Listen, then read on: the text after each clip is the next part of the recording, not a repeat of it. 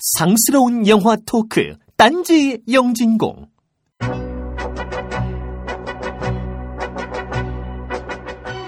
급식을 안 하겠답니다. 영유아 보육원 예산 배정 안 하겠답니다. 해외로 빠져나가는 대기업 R&D 자금은 면세해주고 자원 외교 혈세는 앞으로 30조 원이나 더 퍼부어야 합니다. 뇌와 척추만 남기고 모두 빼앗긴 머피나 피라냐 같은 정부의 모든 걸 뜯길 우리나 인생 참 피곤합니다. 그래서 오늘 할 이야기도 철 지났지만 로보캅입니다.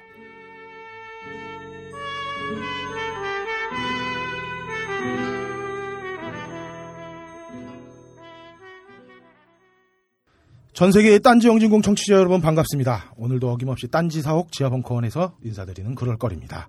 한국은 벌써 겨울이에요. 가을 같은 날씨지만 마음은 벌써 겨울 같습니다. 네. 장관이 오랜만이네요. 예, 오랜만에 나왔습니다. 조만간 서울을 뜨는 아, 장관님 우리 빨리 우려 먹어야 되는데 어, 아 이제 올해도 별로 얼마 안 남았어요. 저도 자. 바빠요. 네. 자 어쨌든 오늘도 불철주야 딴지 영진공을 위해 열심히 달려오신 우원님들과 어, 뜻밖의 손님도 한분 오셨네요. 소개해드리도록 하겠습니다. 먼저 학회를 핑계로 따뜻한 남쪽 남 남, 남쪽 나라로 도피했던 남자. 하지만 정작 현지인과 분간 안 되는 외모 때문에 파파라시 샷은 피할 수 있었던 해비조님 나오셨습니다. 우! 네. 아, 하와이 갔다 온 해비조입니다. 네. 아, 하와이가 남쪽 나라예요? 아, 왜 아프다고 뻥치고 있어 지금? 아, 진짜 아파요. 그 남쪽 나라에서 왜 감기를 걸려가지고. 아니 아. 하와이에서 도대체 뭘 한 걸까요? 밤새 일했거든요. 네, 밤새, 네, 밤새. 밤새는 맞겠죠. 예.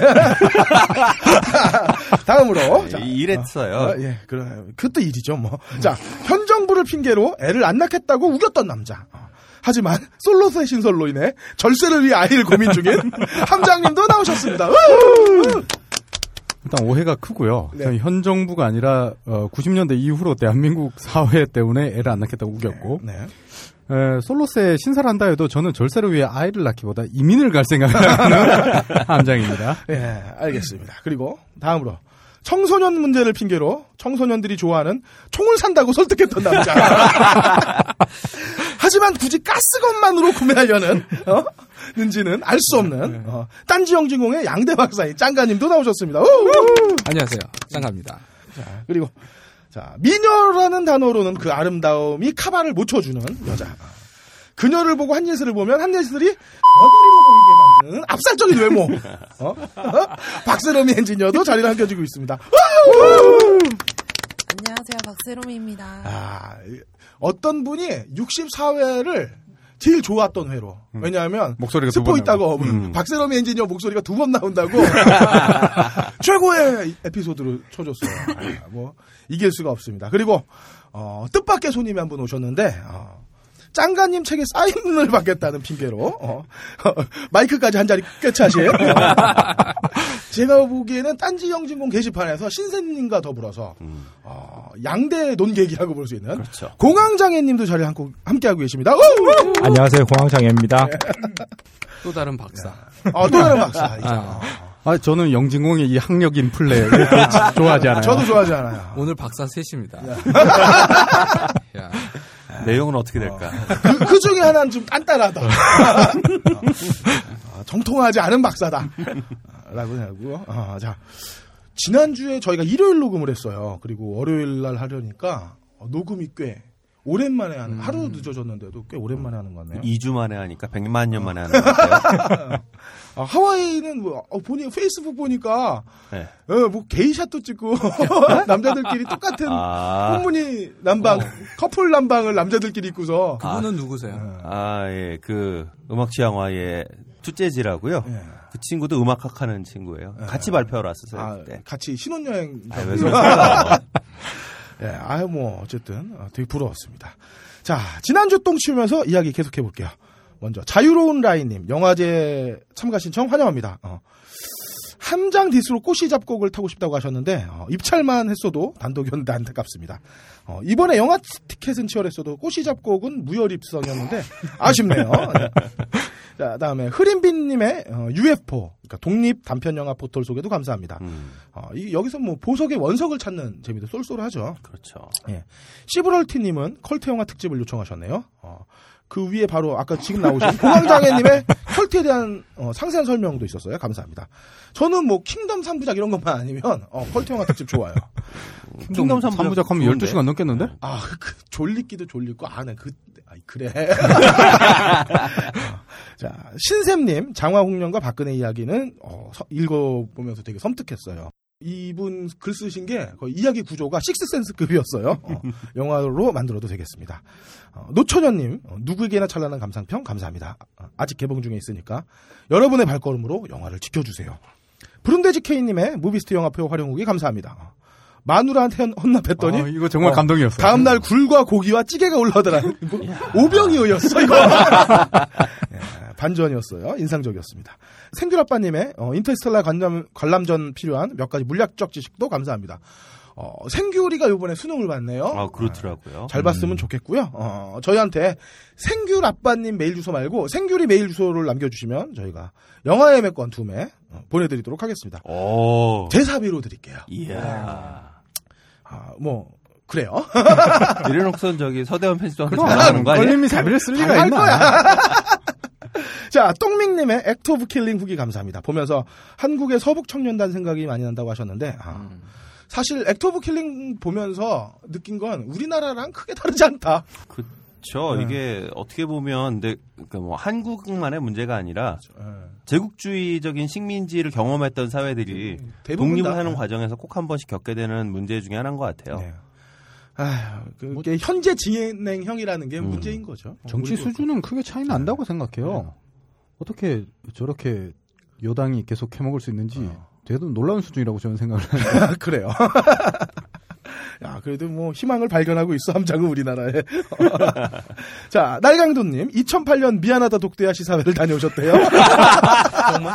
아, 더불어서 망작 리스트에 애니 장르는 어떠냐라는 의견도 남겨주셨습니다. 요거는 어, 고민 좀 해보겠습니다. 덜 매운 와사비님은 짱가님 책 어, 영화 속 심리학 한 권 남은 걸 건져 오셨다네요.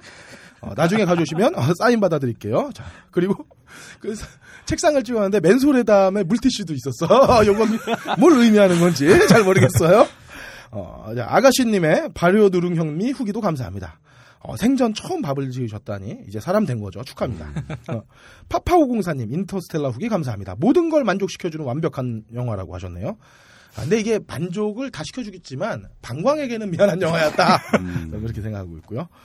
자, 4978자님은 죽을래 살래 관람 후 사요일과 맨데이트를 구하러 갔다고 말씀하셨습니다. 더불어서 클레멘타인까지. 어. 어, 취향이 정 말 특이하신 것 정말. 이분 매저키스트. 예, 이분은 한번 검사 한번 받으러 아니 가보고. 맞는 게 세디스트인가요? 매저키스트인가요? 매저 매저- 키스. 매저 아, 키스죠. 대단하신 것 같아요. 자, 천천히님의 원더풀 데이즈 DVD 인증 감사합니다. 놀랍습니다. 제가 다음 달 중순에 김문생 감독님이랑 뭐몇분 모시고 캠핑 가는데 꼭 말씀드릴게요. 아직도 감독님 팬이 있다고. 아, 근데, 아, 김문생 감독님 지금 개미를 원작으로 한 애니메이션 pre-production 중이에요. 그래서. 어. 개미면 예, 예, 베르나르 그, 베르나르. 베르나르. 예. 음. 예. 그래서 이미 판권도 받아오셔가지고 제발 요번에 좀 잘 됐으면 좋겠습니다. 제가 술좀 많이 얻어먹게요. 원더풀 데이즈는 음악이 좋았다. 어, 이승열. 예. 네. 자, 가끔 듣는 나님의 어, 김청기 디스 감사합니다. 표절은 인정하고 잘못은 반성하고 그래야 발전 있는 법인데 어, 음. 김청기 씨는 그게 좀 약한 건 저도 안타까워요. 전 동의하기 조금 어려워요. 지금까지 표절을 인정해서 발전이 이루어진 적은 없어요. 표절을 그런가요? 거부하고 발전이 이루어진 적은 많아도. 뭐 그렇다고 치고요. 예. 우리 과거에 표절 인정한 사람이 몇이나 된다고. 그래요. 예. 맞아요. 하죠. 예. 그럼 인정 안 하는 걸로. 근데 근데 난 그거보다 표절이란 거 하는 자체도 좀 다시 생각해 볼 필요가 있는 것 같아요. 그래요. 어. 발전적인 측면에서 그러니까 인류가 지금까지 다 지금까지 이만큼 어, 성장하는 데에는 표절이 있었기 때문 아닌가. 그렇죠. 예. 근데 어, 누가 좋다 그러면 다 베껴 와야지 빨리. 근데 이제 그걸로 인해서 정통성까지 주장하는 게 문제가 되는 거라고 생각을 하거든. 그러니까 음. 예를 들어서 스페이스 간담 V 처음 나왔을 때 저는 이걸 보면서 와 대한민국의 어떤 어, 애니메이션 디자인, 뭐 캐릭터 디자인이 이제 한 수준 올랐구나. 라고 생각했는데 어느 날 AFKN에서 마크로스로 때로 때로 나오지. 간담부이 그때 그 그걸 보면서 알 수 없는 그 모멸감 같은 걸 느꼈을 음. 땐참 어, 아, 이제는 우리 세대에서 이런 건 끝나야 되겠다 싶었고요. 어. 음. 네, 어쨌든 그렇습니다. 네, 네. 그렇습니다. 자, 똥민님, 어, 나의 독재자, 그리고 누구에게나 찬란한 후기 써주셨네요. 감사합니다. 어, 둘 다 빨리 내려가기는 좀 아까운 영화라고 생각을 합니다. 어, 붉은 수염님, 이머병님, 덕후마초님, 에메떼님께서 제보해주신 클레멘타인 2 예고편. 아, 이거 정말 페이크 아니야, 페이크? 와. 근데 이거 진짜 어떻게 된 거예요? 어, 나는 그 예고편보다 더 놀라운 거는 이걸 만들어야겠다는 사고방식이 어떻게, 아니 진짜로 어. 만드는다는 거예요? 글쎄 모르겠어요. 어쨌든, 어, 난데 그 이상인 맞나요? 예, 이상희 씨. 그 대표작에 예. 출발 팀 나오고 깜짝 놀랐어. 아, 그리고 거기에 또 있잖아. 원작을 뛰어넘는 아우라. 오빠 일어나. 이게 무슨 돌고래 소리로 녹음돼 있어? 오빠 일어나! 와. 아, 어쨌든 저는 뭐 크게 기대하고 있습니다. 아, 파랑새는 있다에 이상인이 참 안타까운데. 자, 미스터 디케이님의 끝없는 없다 사랑 잘 읽었습니다. 어, 제가 거의 없다가 여자친구랑 헤어지게 되면 꼭 알려드릴게요. 미라주 나이트님의 똥망작 감상 연대기도 잘 봤습니다. 어, 이분이 어릴 때부터 홍길동, 아마게돈, 헝그리 베스트 5, 붉은 매에서 건드레스, 비천무까지. 물론 이 중에서 그 이후에 원더풀 데이즈를 나름 만족하고 봤대. 작화는 마음에 들었다고. 뭐 정말 이 앞서 얘기한 것들 작화가 하나같이 마음에 드는 게 없죠. 비천무는 뭐 게다가 저 영화였으니까. 음. 근데 제가 볼 때 이분은 이미 보살이 되지 않았나. 어? 어, 그렇고요. 자, 전 아마게돈 주제가 웃군 좋았어요. 자, 조롱이 아빠님, 인터스텔라 설명 중에 야구가 집에서 돌아오는 거는 어, 미스터 고가 먼저 얘기를 했다고 알려주셨습니다. 감사합니다. 이게 거의 원고의 reference가 미스터 고였다. 그렇지. 그 영화 보면서 그 대사가 정말 어 제대로 짚고 재밌다라는 생각을 했었으니까. 그래요. 자, 그리고 쿠차님은 미드 클로저를 추천하시면서 영진공 책은 언제 나오냐고 여쭤보셨는데요. 일단 저희가 초고가 23일까지 정리가 됩니다. 거짓말. 네. 될까요? 될까요? 네. 내가 저때까지 못해. 예. 일단 해비존님이랑 함장님이 관건인데 네. 어, 어, 이분들을 열심히 쪼아서 공개 방송 전에서 나올 수 있게 저희가 한번 노력을 해보겠습니다. 제가 양이 좀 많아요. 네, 네. 해비존님 양이 많아요. 저는 그래도- 완전 새로 써야 돼요. 그래도 우리가 인세는 시- 엠빵이라는 거 그러니까. 양은 많은데 나는 엠빵이야. 어쩌죠?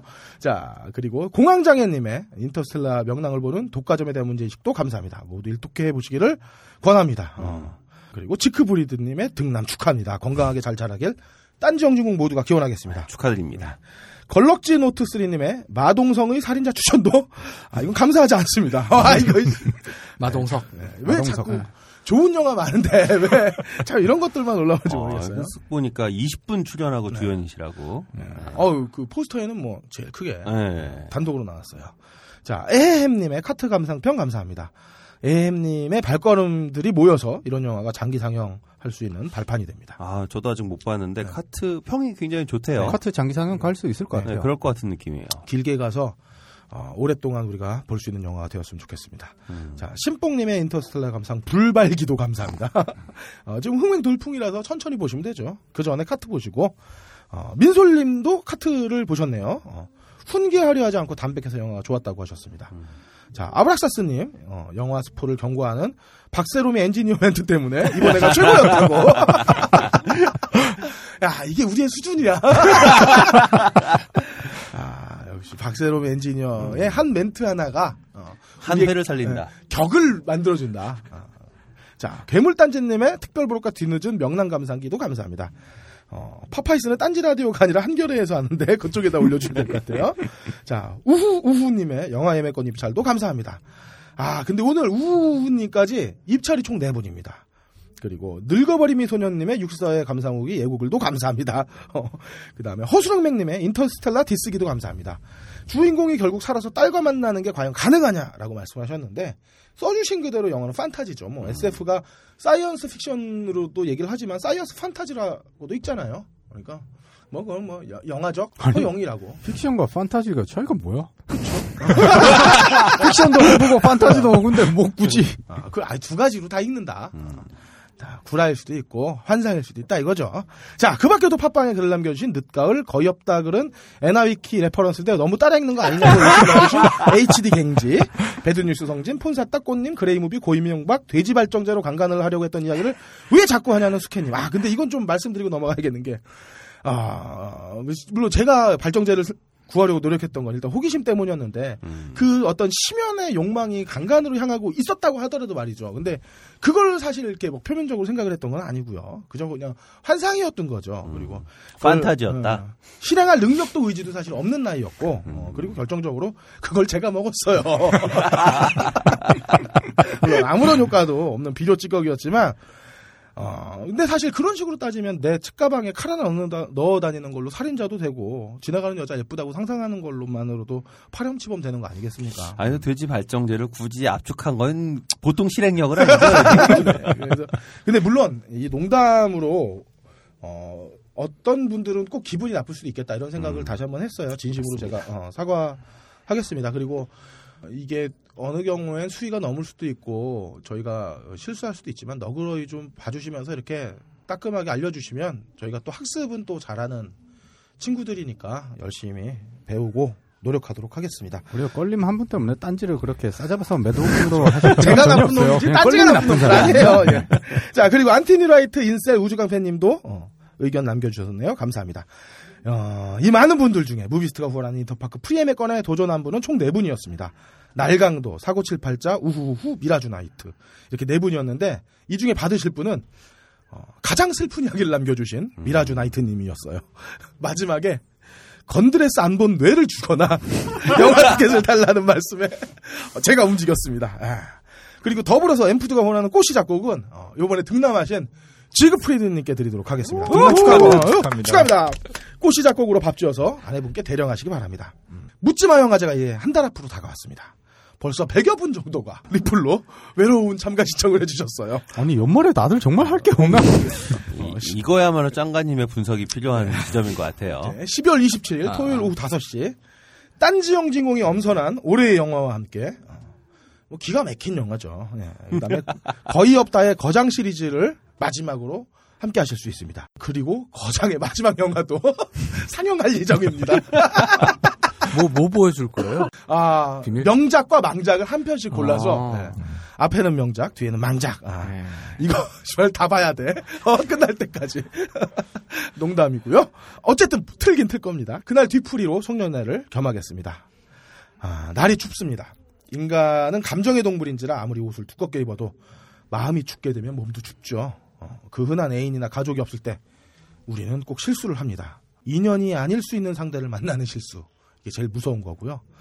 어, 그런 실수를 막기 위해서는 일단 너치 커피로 마음을 녹이시고 꽃이 잡곡으로 위를 녹이신 후에 여유를 가지는 건 어떤가 제안을 해봅니다. 앞으로 저는 우리 투표하기 전에 꼭 너치 커피와 네. 꽃이 작곡을 밥을 먹고선 투표하러 가야겠군요. 예, 그렇죠. 딴지 영진공은 겨울에 더 든든한 너치 커피, 꽃이 잡곡과 함께합니다. 커피 한잔 하실래요? 이제 여러분도 세계 각지에서 생산되는 커피를 정말 저렴한 가격에 맛보실 수 있습니다. 딴지마켓 기획 상품 프리미엄 너치 커피. 매달 대륙별 커피 3종이 여러분께 배송됩니다. 자세한 내용은 딴지마켓에서 확인하시기 바랍니다. 놀라지 마세요. 홈페이지에 표시된 가격은 오타가 아니에요.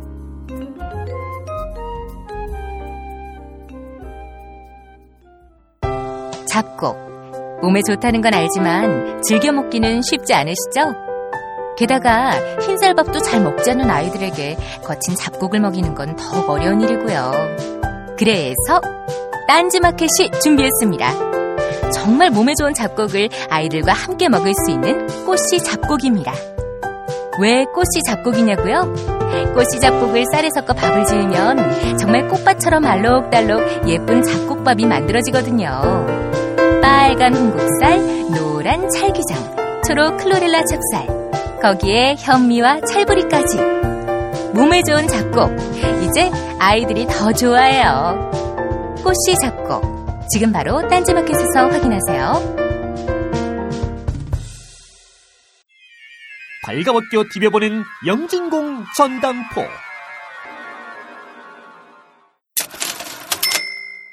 전당포 시간입니다. 아, 짱가님이에요. 네. 또 로보캅이에요. 아, 전 처음이에요. 아, 근데 로보캅으로 참 할 얘기가 많았어요. 어, 네. 우리가 skip을 해놓고서 음. 한동안 못 하다가 아, 올해 넘어가기 전에는 한번 해야 될 것 같아서 이야기를 오늘 뭐 꺼내기로 했는데 자, 왜 꺼내신 겁니까? 아, 저한테 로보캅은 정말 의미가 있습니다. 네. 사실 그 묻지만 영화제 혼자들 오신다고 하는데 영화를 좋아하는 사람이라면 언제나 혼자 보죠. 네. 진정한 영화광은 애인을 데리고 가서 영화 보지 않습니다. 제 얘기군요. 아니 비조님 얘기가 아니죠. 항상 여자랑 봤잖아. 네. 아이, 왜 그래요? 그거? 제가 대학 들어가서 처음 본 영화 네. 중에 하나인데요. 87년. 음. 어우, 끝내줬어요. 정말. 처음에 ED209가 폭주할 때부터 깨기 시작하더니 정말 제가 아, 이런 영화를 볼 수가 있구나. 라는 거. 그리고 이제 그 영화를 보면서 처음으로 영화에 대한 심리학을 이야기할 수가 있겠다. 어. 라는 생각도 하게 됐고요. 음. 그때 저는 600만 불의 사나이를 생각하고 있었거든요. 어릴 적에는 600만 불의 사나이 보- 봤으니까. 아, 로보카, 로보캅의 수준이. 예, 예. 근데 이제 600만 불의 사나이는 기계가 사람의 부품이에요. 음. 그래서 그 아저씨는 계속 그 아저씨라는 걸 아무도 의심하지 않아요. 음, 그냥 그렇죠. 팔 다리만 기계가 되었을 뿐이지. 스티브 오스틴. 아, 스티브 오스틴. 근데 이제 로보캅의 경우에는 사람이 기계 부품으로 들어가는 거거든요. 음. 아 이게 뭔가 옛날 그 1960년대 우주 계획 뭐 이런 기계와 인간에 대한 관계하고 그다음에 80년대에 생각하는 기계와 인간의 관계의 차이다. 뭐 이런 생각이 들었죠. 지금 보면 누구나 할 수 있는 생각이었는데 네. 그땐 나만 그런 생각을 하는 줄 알았죠. 그래서 아 써야겠다. 이런 걸 써야 돼? 뭐 이런 생각을 하게 된 그런 아, 오늘 밖에도. 또, 네. 네. 짱가님과 관련 있는 분이 계속 지금 강연을 되게 시끄럽게 하고 계시네요. 아, 엄청 큰 소리로 네, 떠들고 굉장히 큰 있어요. 소리로 하시네요. 네, 모르는 척 해야 됩니다. 저희 지도 교수님이신데. 네. 아우 진짜요? 네. 네. 네, 저 양반 덕분에 제가 또 리니지 게임 연구를 하게 됐죠. 내가 볼 때는 짱가님도 이 박사라고 불리기엔 민망한 박사다. 어, 제가 리니지 분야에서는 한국과 일본 비교 연구를 최초로 한 아. 훌륭한 박사라고 저는 주장합니다. 네, 그래서 근데 이 영화를 보면서 생각해 볼 수 있는 또 다른 측면이 이 OCP라는 회사죠. 네. 그러니까 신자유주의, 뭐 실용주의 정부라고 표방하는 지금도 그 연장선에 있는 집단이 추구하는 정책의 핵심을 보여주는 회사라고 할 수 있죠. 치안 유지라는 건 분명히 공공의 서비스고 사실 국가의 최초의 의무였거든요.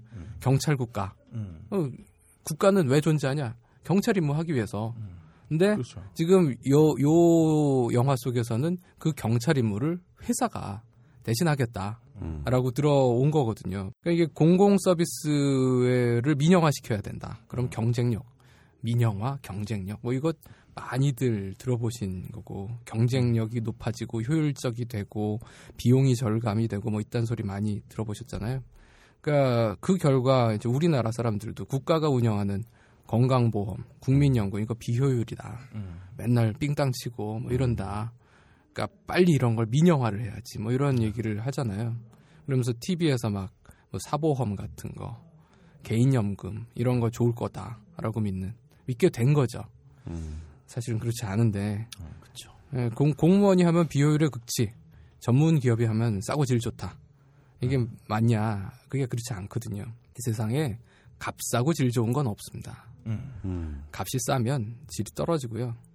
그리고 질이 좋으면 그만큼 비싸고요. 음. 총기 분야에서 값싸고 질 좋은 게 한 번 있었습니다.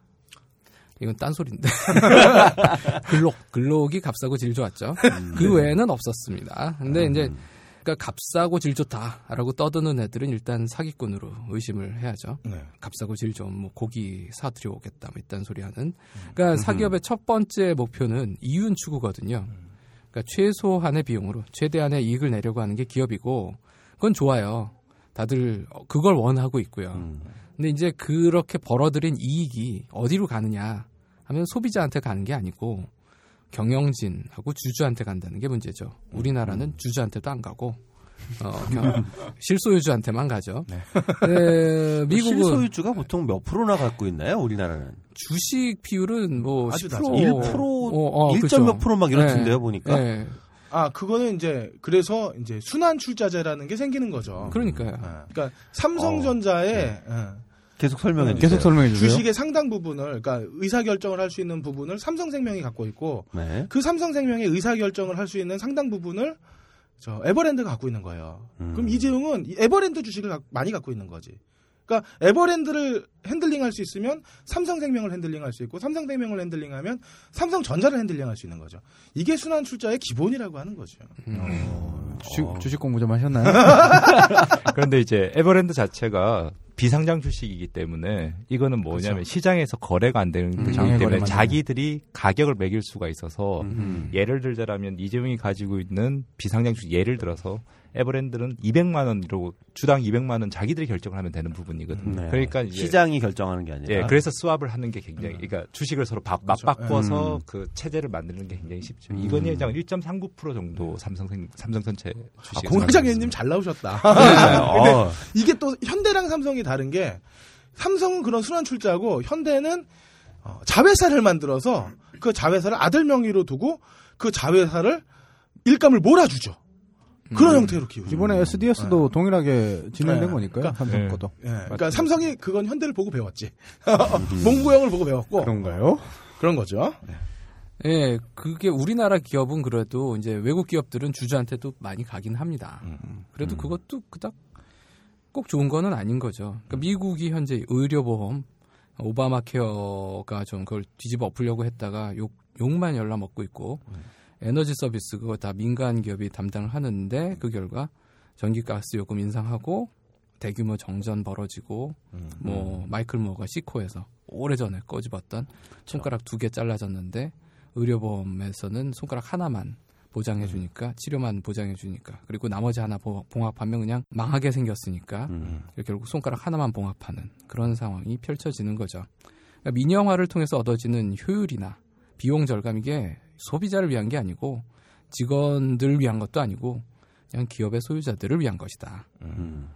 그러니까 이 영화에서도 OCP는 치안을 유지해서 시민들의 생활을 안정시키는 게 목적이 아니에요. 그렇죠. 단지 더 적은 비용으로 경찰력을 유지하는 게 관심사고 경찰이 그러니까 낮은 임금과 계속 동료들은 인원수가 적으니까 혼자서 뛰다가 죽고 그러니까 파업하고. 경찰들이 파업하고 그러니까 이거에 대응해서 경찰은 아예 경찰을 없애자 어, 우리 회사 제품으로 바꾸자라는 계획을 어, 시작하는 거죠.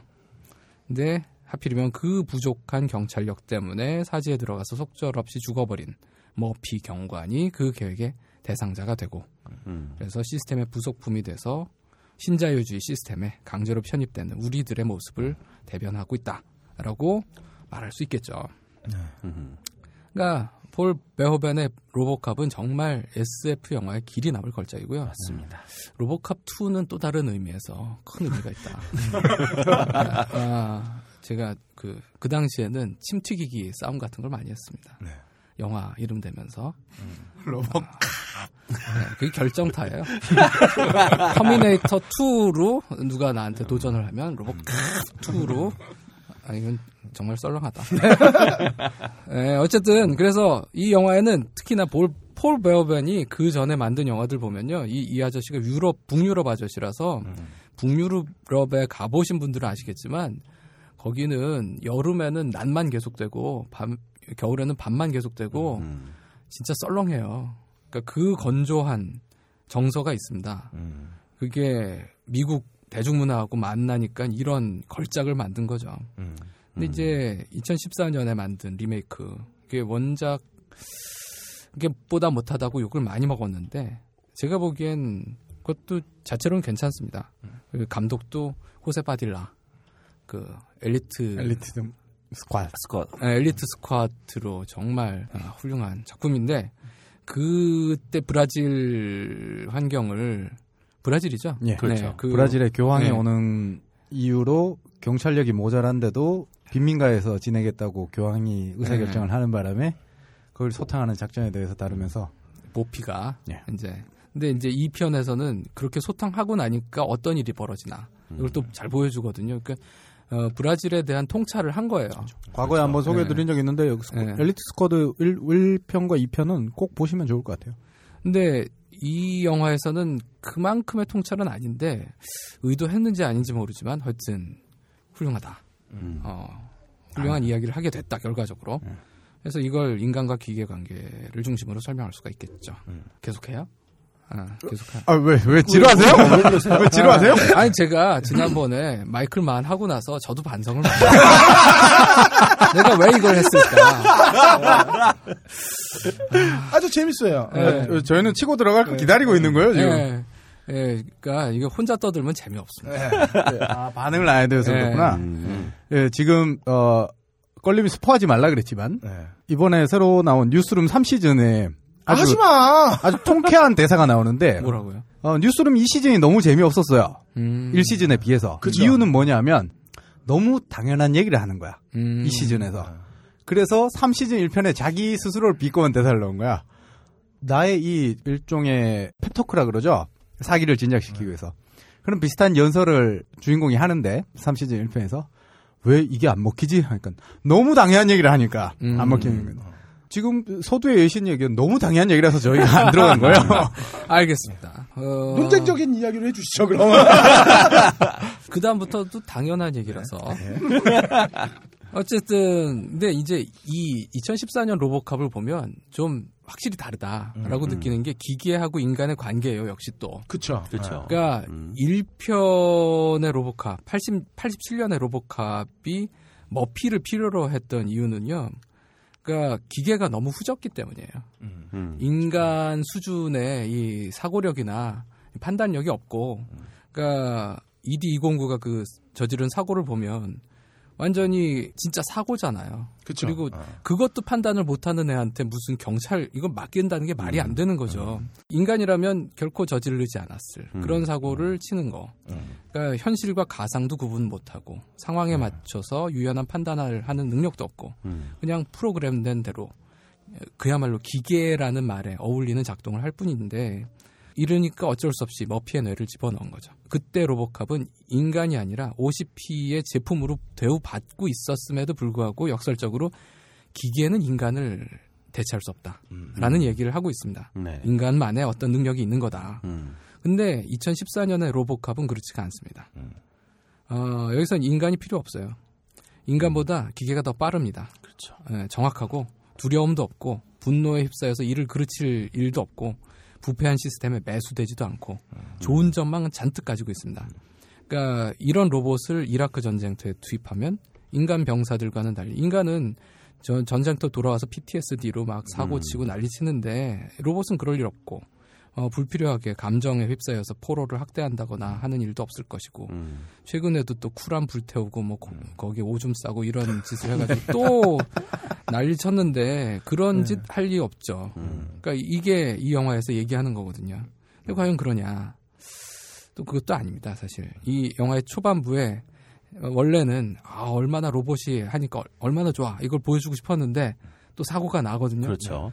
그러니까 결국 이라크 전쟁에서 이런 아, 우리가 계획하지 않은 일들이 벌어지는 이유가 군인들이 잘못해서 뭐 개인이 잘못해서가 아니라 해서는 안 되는 전쟁을 했기 때문에 근본적인 문제가 있었던 건데 그렇죠. 그거가 뭐 로봇으로 바꾸면 좋아요 뭐 예, 해결이 안 되는 거죠. 그러니까 사실 이라크 전쟁이 대표적인 아웃소싱 전쟁입니다. 음. 아. 그리고 이게 본격적인 로봇 전쟁의 시작이기도 했고요. 음. 음. 그러니까 무인기 기술이 이라크 전쟁 그리고 아프가니스탄 전쟁 테- 테러와의 전쟁을 계기로 엄청나게 발전을 했고 음. 또 최초의 무인기로 사람을 공격하는 게 파키스탄에서 있었거든요. 음. 테러와의 전쟁의 일환이었죠. 근데 이제 일단 아웃소싱은 실패했습니다. 음.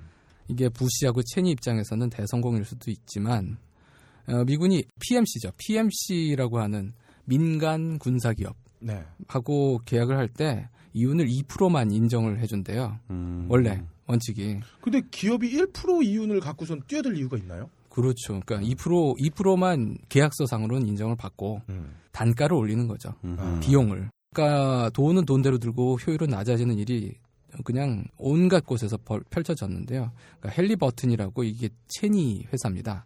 아, 딕체니가 네, 네, 딕체니가 관여된- 이사로 있는 어. 회사인데 이 회사는 맥커리 우리나라 지금 맥커리가 비슷한 어, 어디라고 말은 못하겠고요. 어쨌든 이 회사가 미군의 비용이라고 40억 달러 청구한 사업이 있었어요. 네. 근데 그 중에 18억 달러가 근거가 없었습니다. 어. 근데 그 비용조차도 나머지 근거 있는 비용조차도 막 일회용 휴지 값이 다섯 배고 뭐 이런 거였거든요. 우리나라 그런- USB랑 군용 USB 가격이랑 비슷하네. 네, 똑같죠. 그리고 또 어떤 회사에서는 대개 일을 받으면 하청 주고 또 그거 또 재하청 주고 재하청 재재재재 재하청 줘서 어, 낯익은 얘기들이 계속 나오네요. 네, 어, 1억 9천만 불을 받고 의료시설 142곳을 짓기로 한 회사가 딸랑 6개 짓고 끝나고 그것도 부실이고 또 어디선 전기시설 공사했는데 그게 잘못돼서 미군이 죽고 뭐 이런 일들이 그냥 계속 벌어진 거예요. 근데 아, 어서 보고 배워온 거구나. 아, 이게 reference가 있다니까, 다. 근데 이런 사기가 들통이 났, 났어요. 났는데 처벌 못 받았습니다. 음. 안 받았어요. 왜냐하면 우리들은 미국하고 계약한 게 아니라서 그러니까 아. 뭐 이라크 자유정부 뭐 이런 데랑 계약한 거지 이라, 연합군 임시행정처 소속이지 미국이 아니다. 음. 미국 법을 조- 적용하지 말라. 음. 또 통했대요. 그러니까 어허. 미국 애들도 이거 다 할 줄 몰라서 안 하는 거 아니에요. 다 미국에서 안 하는 이유는 했다간 좆되기 때문입니다. 어. 그러니까 제도가 그런 걸 막고 있는 거고 음. 이게 가능하게 되면 누구나 한다 이거죠. 음.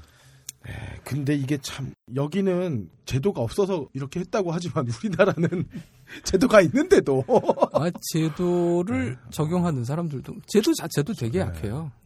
우리나라에선 사기범이 제일 사 사기치고는 다들 잘 사는 것 같더라고요. 저 금융사기범 해봐야 뭐 길어야 2년, 3년인데. 음, 어디든 돈을 묻어뒀다가 살고 나와서 풍족하게 살 수도 있는 법이고 그렇죠. 뭐 어떻게든 자기 재산을 숨기면 되는 거지만 게다가 이런 군사 쪽 특히 국가 보안과 관련된 거를 하게 되면 정보를 내부 고발자가 생기든 어떻게든 캐면 간첩으로 몰기도 쉬운 환경이다 보니까 그렇죠. 이거는 진짜 눈 가리고 아웅인 것 같아요.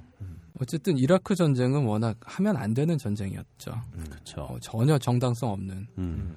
어, 그런데 기왕 했으면 좀 제대로 했어야 되는데 그야말로 평지풍파 그 자체인 전쟁이었습니다. 그러니까 제가 보기엔 21세기 최악의 전범이 음. 부시예요. 그렇죠. 부시하고 체니. 그 콘돌리자가 2000년도 있어요. 초에 이제 미국이 그 엔론 사태 이런 게 터지면서 경제가 굉장히 안. 좋아졌었어요. 네. 그런데 이제 이건 뭐 어쨌든 논쟁이 있을 수도 있긴 한데 2차 세계 대전 때도 사실은 뉴딜 정책이 성공도 했지만 2차 세계 대전이 경제 부흥을 했었던 거였거든요. 음. 그러니까 이라크 전쟁 자체가 필요했던 건 이라크 전쟁을 통하게 되면 어쨌든 정부 지출이 나오게 되는 음. 거고 그렇게 되면 어쨌든 간에 그 GDP라든가 경제 환경은 좋아지는 거죠. 음. 이 전쟁이 일으키는 게 뭐 미국식 창조 경제라고 할 수 있죠. 근데 이번은 그런 논리하고 조금 안 맞습니다. 그러니까 미국이 이 이라크에 쏟아부은 돈이 2조 2천억 달러라고 얘기하거든요. 2,200조 원쯤 되는 거죠. 매년 우리나라 전체 예산을 들어부은 건데 얻은 게. 없어요. 그러니까 그 이라크에서 음, 지금 석유라도 그- 얻었으면 지금 장관님 네. 얘기하신 건 이제 방금 전에 공황장애님 얘기하신 건 2000년 이었고 장관님 얘기하신 건 2003년 이후에부터 음. 지금까지 쏟아부은 예. 돈. 예.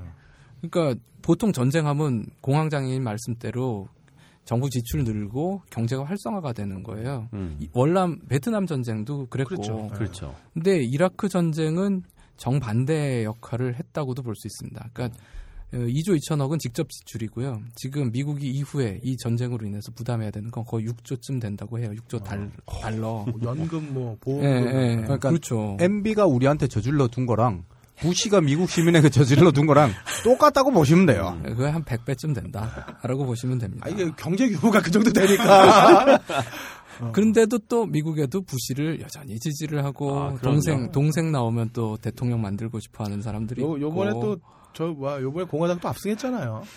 끝내줘요. 계속 기시감이 드는 게 우리가 노무현 대통령 이후에 패배를 한 것처럼 지금 미국은 패배를 하지 않을까 아, 민주당이 뭐 그렇게 생각이 들어요. 어 로봇도 마찬가지입니다.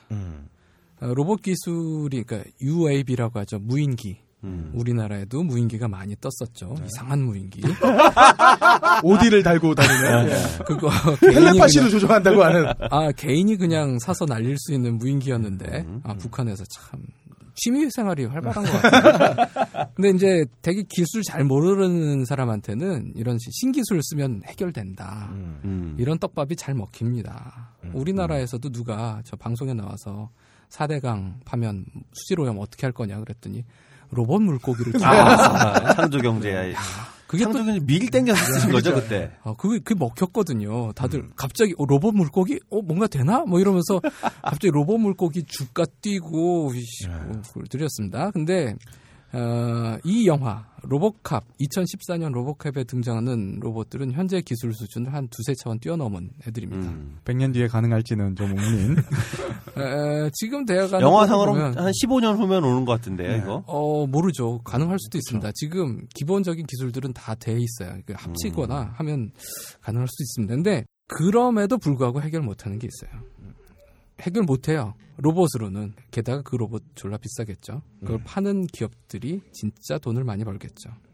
그래도 만약에 법이 정말 냉정한 음. 저지 드레드 같은 사사로운 감정에 가로 사로잡히지 않는 냉정한 집행자를 필요로 한다면 이 영화 속 로봇이야말로 가장 적합할 수도 있습니다. 음. 그래서 막 왜 그런데 미국은 왜 로봇을 안 사요? 막 이런 얘기를 이제 프로 진행자가 막 하잖아요. 사무엘 잭슨이. 네. 그럼에도 불구하고 이 회사에서 어, 기계에다가 머피를 집어넣은 이유는 명분 때문인 거죠. 정치적인 이유예요. 음. 머피를 탑재한 로봇캅은 이건 기계가 아닙니다. 이건 사람입니다. 음. 로봇에게 통제받고 네. 싶지 않은 마음. 네. 법 집행을 사람이 한다는 네. 거죠. 본질은 사람이에요. 라는 얘기를 하기 위해서 어, 갖다 붙인 거죠. 마케팅용. 예. 그러니까 이 영화의 로봇캅은 50회사의 제품도 아니고요. 그냥 치명적인 산재를 입었던 경찰관 머피를 우리가 재활을 해서 슈퍼캅으로 만들어 드린 겁니다. 라고 홍보를 하는데 음. 명분이고 그러니까 영화는 나중에 이제 머피가 진짜 나 남은 건 뭐냐 이거 보- 좀 보여달라 그러니까 쫙 나오거든요 네. 어, 상당히 깨는 장면이죠 음. 그럼 그거 보면서 일본 소설 중에 망량의 상자라는 소설이 있습니다 그거 보고 막 악몽을 꾼 소설인데요 어, 껄림에게 읽어드려야겠다. 아 그거 아이고 빌려드릴까? 뭐 갖고 있으면 뭐 읽어주세요. 네. 근데 어쨌든 딱 그게 떠오르는 끔찍한 모습이에요 음. 근데 그거가 또 이제 그것만 남겼어야 되느냐 하면 원래 그렇지도 않았어요. 그러니까 재활을 위해서였다면 몸을 더 많이 남겼어야 됩니다. 그렇죠. 근데 그거 다 치운 거거든요. 불필요하니까. 음. 그냥 얼굴만 있으면 되는 거예요. 얼굴마다. 음. 이 50피사의 대외적인 홍보, 머피의 재활은 허상이고 본질은 그냥 기계에게 얹혀진 생체학적 장신구다. 음. 악세사리에 불과하다는 사실을 보여주는 거죠. 심지어 나중에 이제 머피 탑재 로봇캅을 실제로 기동을 시키는데 시스템하고 딱 연결을 시키니까 머피가 기절을 해요. 음. 그리고 싸움, 처음에 로봇캅 성능 시험 할 때도 멈칫멈칫하죠. 어, 멈칫멈칫하면서 느려요. 그래서 기계를 못 이기거든요. 다 인간 때문에 오히려 수행이 떨어지는 거예요. 음. 인간이라는 그 악세사리 때문에. 그래서 데넷 박사가 어, 뇌를 바이패스하도록 개조를 하죠. 그러니까 인간성이라는 건 완전히 허울 좋은 명분이고 그냥 어, 로봇캅 자체 시스템 자체에서 이건 그냥 악세사리다. 머피는 음, 쓸데없는 부가 장비다. 내 따윈 잊어라. 아, 음. 필요 없다 라고 얘기를 하는 거죠. 근데 머피의 본질 자체는 87년의 로보캅이랑 똑같습니다. 87년에 로보캅에 남겨져 있던 머피의 신체랑 거의 같은 분량이 남아 있어요. 근데 이제 87년에는 그걸 안 보여줬을 뿐이고요. 음. 음. 어, 거기도 뭐 뇌, 얼굴, 그다음에 심장, 허파, 그리고 약간의 내장 있었을 뿐인데 로보캅 2에서는 보면 또 그 두 번째 로보캅은 뇌와 척수만 뺐거든요. 그렇죠. 그러니까 인간은 변하지 않은 거죠. 음. 근데 이제 기계들이 변했습니다. 80년대 컴퓨터는 퍼지 뭐 이런 거 막 그 기술 이제 막 들여 어, 올 정도로 융통성이 부족한 그렇죠. 상태였어요. 퍼지 이론 그래서 뭐 청- 진공 청소기나 세탁기에 죄다 퍼지가 붙은 때가 아, 있었어요. 맞아요. 예. 그때는 디지털 하면 그냥 0과 1이었거든요. 음. 어, 뭐 아니면 도. 어, 근데 이게 지금은 그렇지 않죠. 2014년의 로봇은 인간을 능가합니다. 그러니까 신에 가까워졌어요. 네트워크 덕분이거든요. 음. 그렇죠. 어, 머피가 장착된 로봇에는 자체 센서를 통해서 들어오는 정보만이 아니라 유무선 정보통신 네트워크를 통해서 정보, 음. 전송된 모든 정보가 글로벌 네트워크에서 들어오는 정보가 들어옵니다. 그리고 막 사람을 스캔을 할때 눈동자하고 맥박, 그다음에 지문 이걸 동시에 스캔을 하면서 얘가 어떤 놈인지 음. 위협적인지 아닌지 개인 단위에서는 인간을 능가하는 거예요.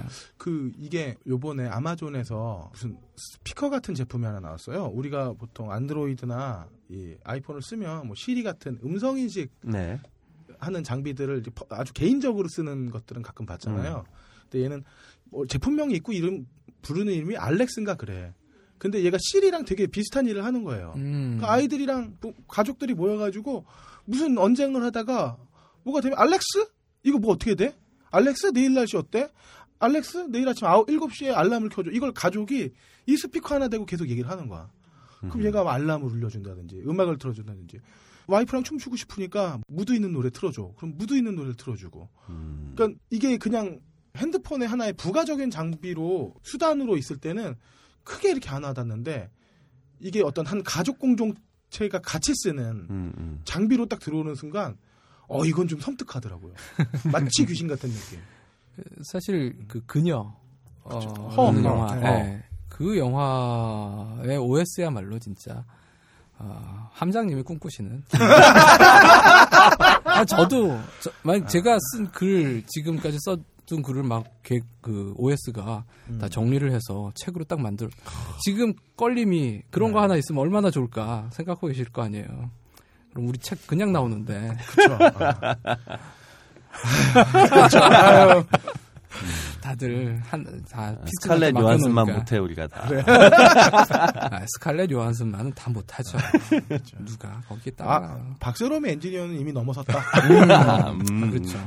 사실 지금은 이, 이 이제 미래학자들이 그런 얘기해요. 인간이 나중엔 정말 기계 일부가 된다. 싱글레러티 뭐 이러면서 인간 뭐 머릿속에 나노 로봇 심고 그래서 아예 생체적인 수준에서 네트워크하고 연결이 돼서 모두 같이 생각하게 된다. 그런 상태를 지금 로보캅이 도달한 거죠. 그러니까 개개인의 인간을 능가한 겁니다. 근데 이제 뇌는 그걸 감당을 못해요. 아까도 음. 말씀드린 것처럼 연결을 딱 시켜줬더니 머피가 발작을 하는 거예요. 아, 막 이러죠. 예, 그래서 어쩔 수 없이 도파민 수치를 최저로 낮춰가지고 뇌를 일시적으로 마비를 시켜버렸어요. 음. 인간성은 그냥 이 기계의 효율적인 수행을 방해하는 걸림돌일 뿐이에요. 그래서 결말이 이제 애매해집니다. 음. 아, 그 전에 도파민을 낮추면 왜 인간성이 제거가 되나요? 인간성이 제거된다기보다 인간의 어떤 뇌 활동 자체를 줄이는 거예요. 음.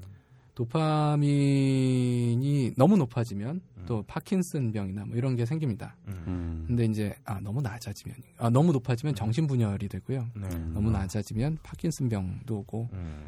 어, 신경 전달 물질 중에 아주 중요한 역할을 하는 거죠. 음. 그걸 낮추니까 그러니까 뇌가 느리게 움직이게 되는 거고 판단을 못하게 못하는 되는 거죠. 바이패스로 예. 지시대로 움직이게끔. 바이패스 했는데도 뇌가 또 발작을 일으키니까 아예 그냥 네. 아, 넌 자라 음. 이렇게 만드는 거죠. 그러니까 그러면 이제 87년의 로보캅에서는 영화 결말에서 그 회장이 당신 누구요? 음. 그러니까 머피라고 얘기를 합니다. 그러니까 처음에는 기계 부품으로 시작했는데 나중엔 내가 음. 주인이다라고 얘기를 하는 거예요. 그리고 그게 어, 말이 되고요. 음. ED209 걔를 머피는 확실히 이길 수 있습니다. 음. 어, 그리고 머피 없으면 로보캅은 아무것도 아니에요. 네.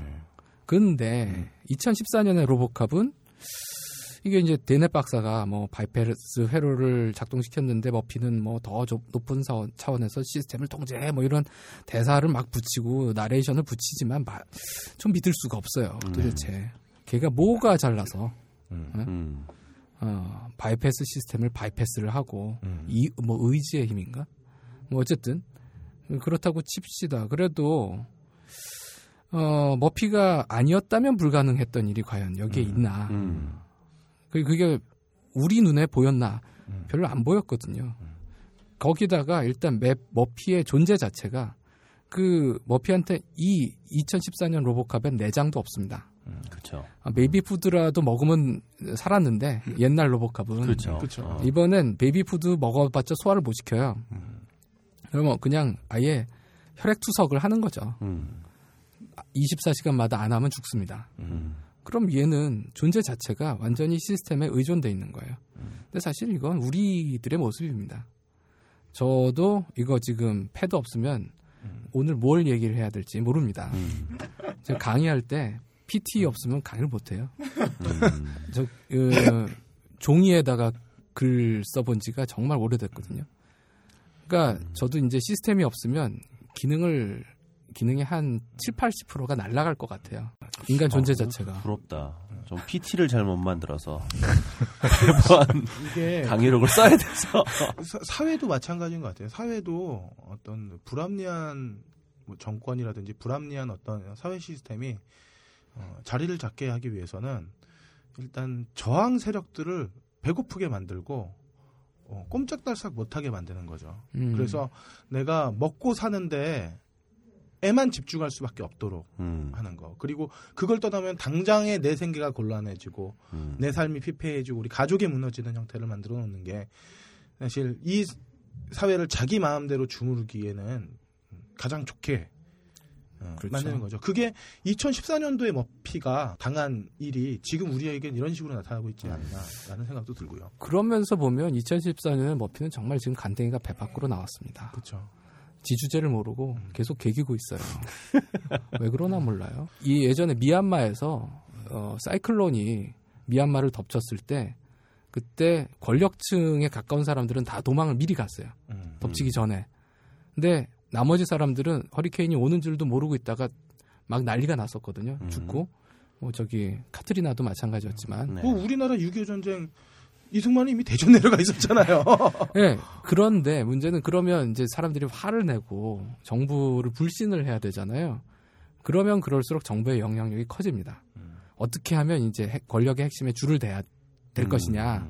이렇게 가지 아, 이, 이 새끼들은 안 되겠구나. 우리가 뒤집어 엎자. 뭐 이런 식으로 나가지 않는 거예요. 이게 균형이 어떻게 흐르다 보면 겁을 주고 불안하게 만들고 불신을 조장할수록 오히려 권력 기반이 더 튼튼해지는 음. 이상한 일이 벌어지죠. 뭐 그런 거하고도 관련이 이- 이- 있나? 난 그런 생각을 전혀 안 해봤는데 역시 껄림은 이상한 사람이야. 어, 뭐 그런 얘기를 할 수 있습니다. 그래서 2014년에 로보캅을 딱 끝났는데 나올 때 찜찜해요. 음. 87년 로보캅은 후련하거든요. 그렇죠. 근데 이거 야 저거 저래도 되나? 이게 끝난 거야? 뭐 이런 생각이 들죠. 그리고 또 하나 이제 2014년에 로보캅에서 흥미로운 존재가 이제 CEO가 달라요. 음.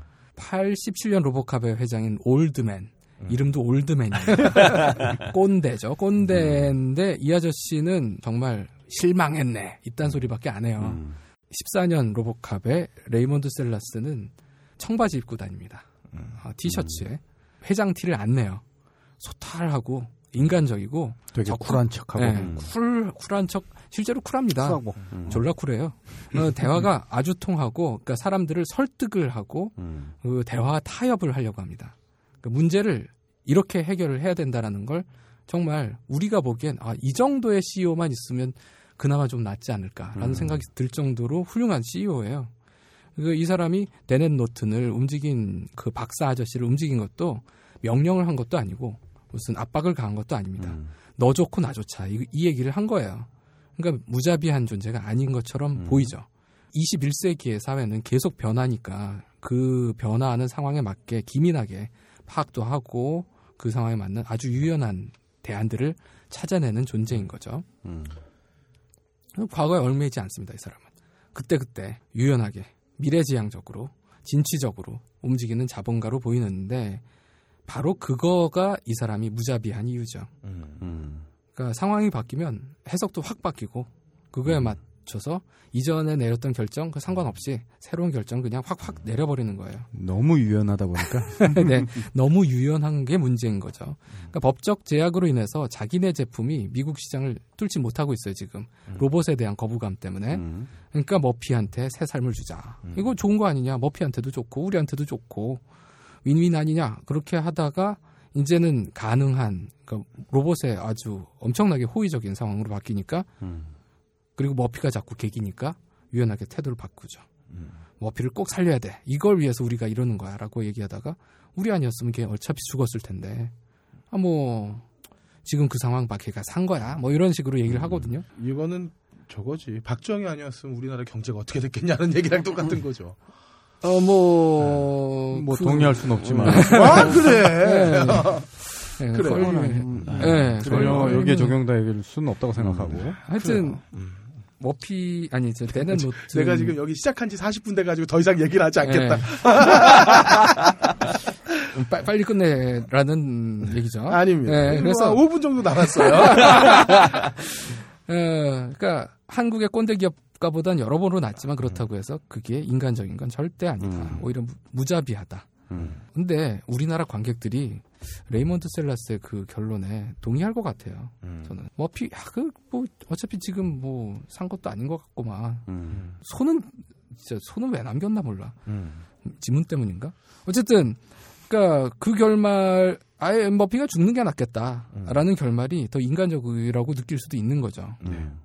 그러니까 이 영화가 제대로 결말을 맺으려고 했으면 어, 그 순수 로봇 경찰 시스템에 뭔가 문제가 있다. 음. 이게 확 드러나든가 아니면 머피가 뭐 뭐가 잘났는지 음. 이게 확실하든가 이랬어야 되는데 이 영화는 이거에 답하지 않고 보여주지도 않고 그냥 머피가 일시적으로 이긴 것처럼 음. 여전히 24시간마다 혈액 투석 받아야 되는 그 상태가 끝- 뭐, 마치 해피 엔딩인 것처럼 음. 그렇게 결말을 맺는다는 거죠. 그러면 결국 걔는 어, 그 레이몬드 셀라스의 꼭두각시가 아니라 이제 데넨 노튼의 꼭두각시가 된다. 음. 그 이상은 아무 의미가 없다라고 말할 수도 있는 거죠. 어, 여러 가지 생각이 드는 네. 이야기인데, 뭐, 그래요.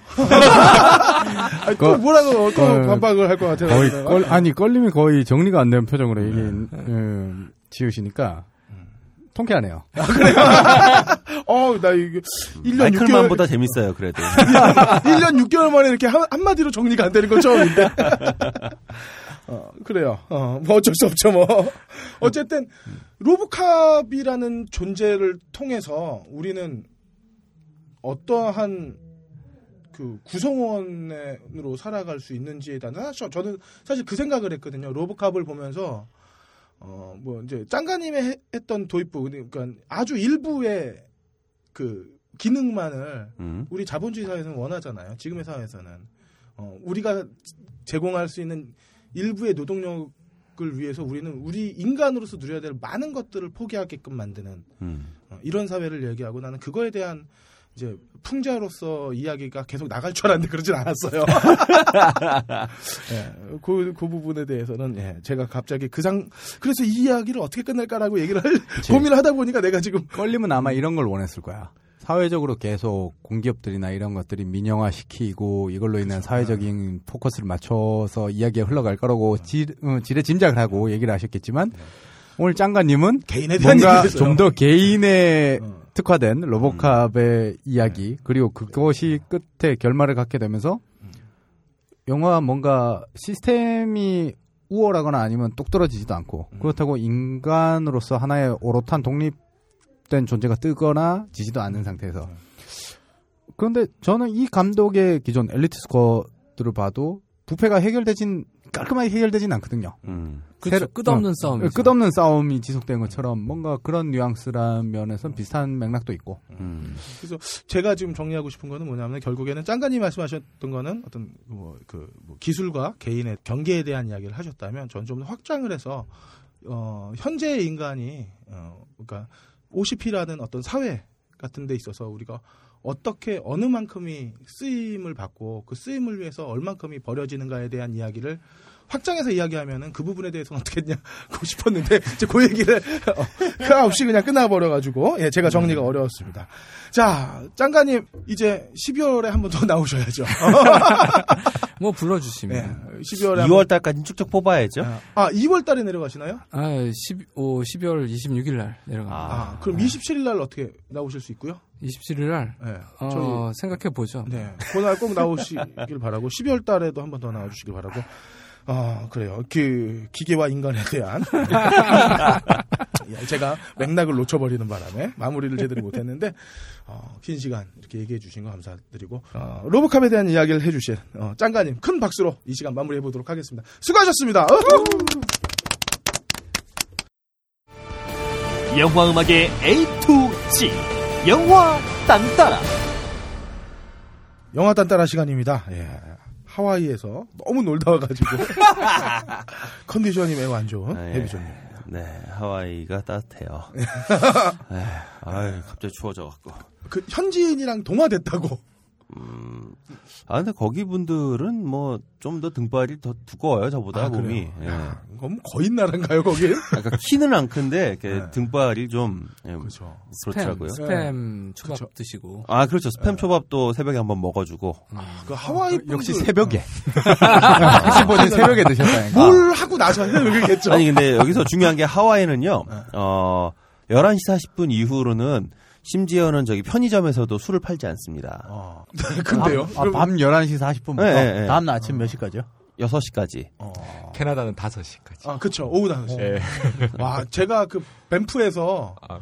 그 거기 리큐어 샵이 따로 있잖아요. 네. 그냥 그냥 편의점이나 슈퍼에는 술안 술을 안 팔고. 리큐어 샵이 따로 있어요. 거기서 술을 사야 되는데 늦게 도착한 거예요. 음. 와, 맨정신으로 하루를 보내는데 너무 어렵더라고요.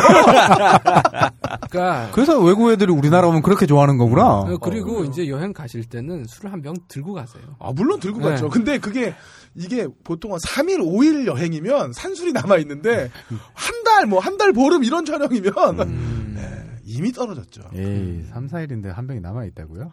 안 남았지. 첫날 없어졌지. 자, 우리 빨리 가죠. 네.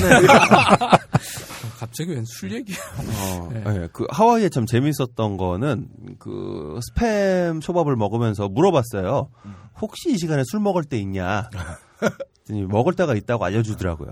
근데 가보니까 진짜 한 10대 후반, 20대 초반 애들이 가는 술집인데 이미 경찰차가 이렇게 4개 정도의 술집이 딱 문을 열고 있는데 네. 경찰차가 주변을 쫙 둘러싸고 있어요 이미. 그러니까 언제든지 사고가 터지면 출동 준비. 아, 그래서 아, 저런 데서는 무서워서 못 먹겠다.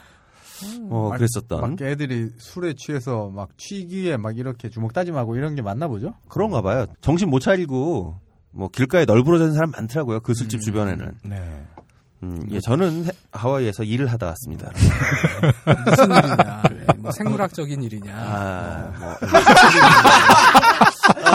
아, 장관님, 왜 전혀 그러세요? 예상치 못한 데서. 왜 그러세요? 왜 그러세요? 음, 열심히 글을 썼고요. 네. 발표 준비를 하고 어, 다음날 글을 쓰느라고 네. 그랬습니다. 자, 어쨌든 저 오늘 어, 로보캅 로보캅만 두 번째네요. 그러게요. OST를 음, 이번 2014년 그때는 염승희 씨가 했었나요? 그때는 아니죠. 그때는 저기 2014년에 리부트될 작품들에 대해서 아. 함장님이 어. 쭉그 리뷰를 해주셨고 음. 그 중에서 저는 로보캅이 제일 인상 깊었다라고 하면서 음. 아, 87년 그럼요. 거를 음. 얘기를 했었죠. 음. 보통 제가 한 건 다 기억을 못해요, 사람들. 내가 기억하잖아.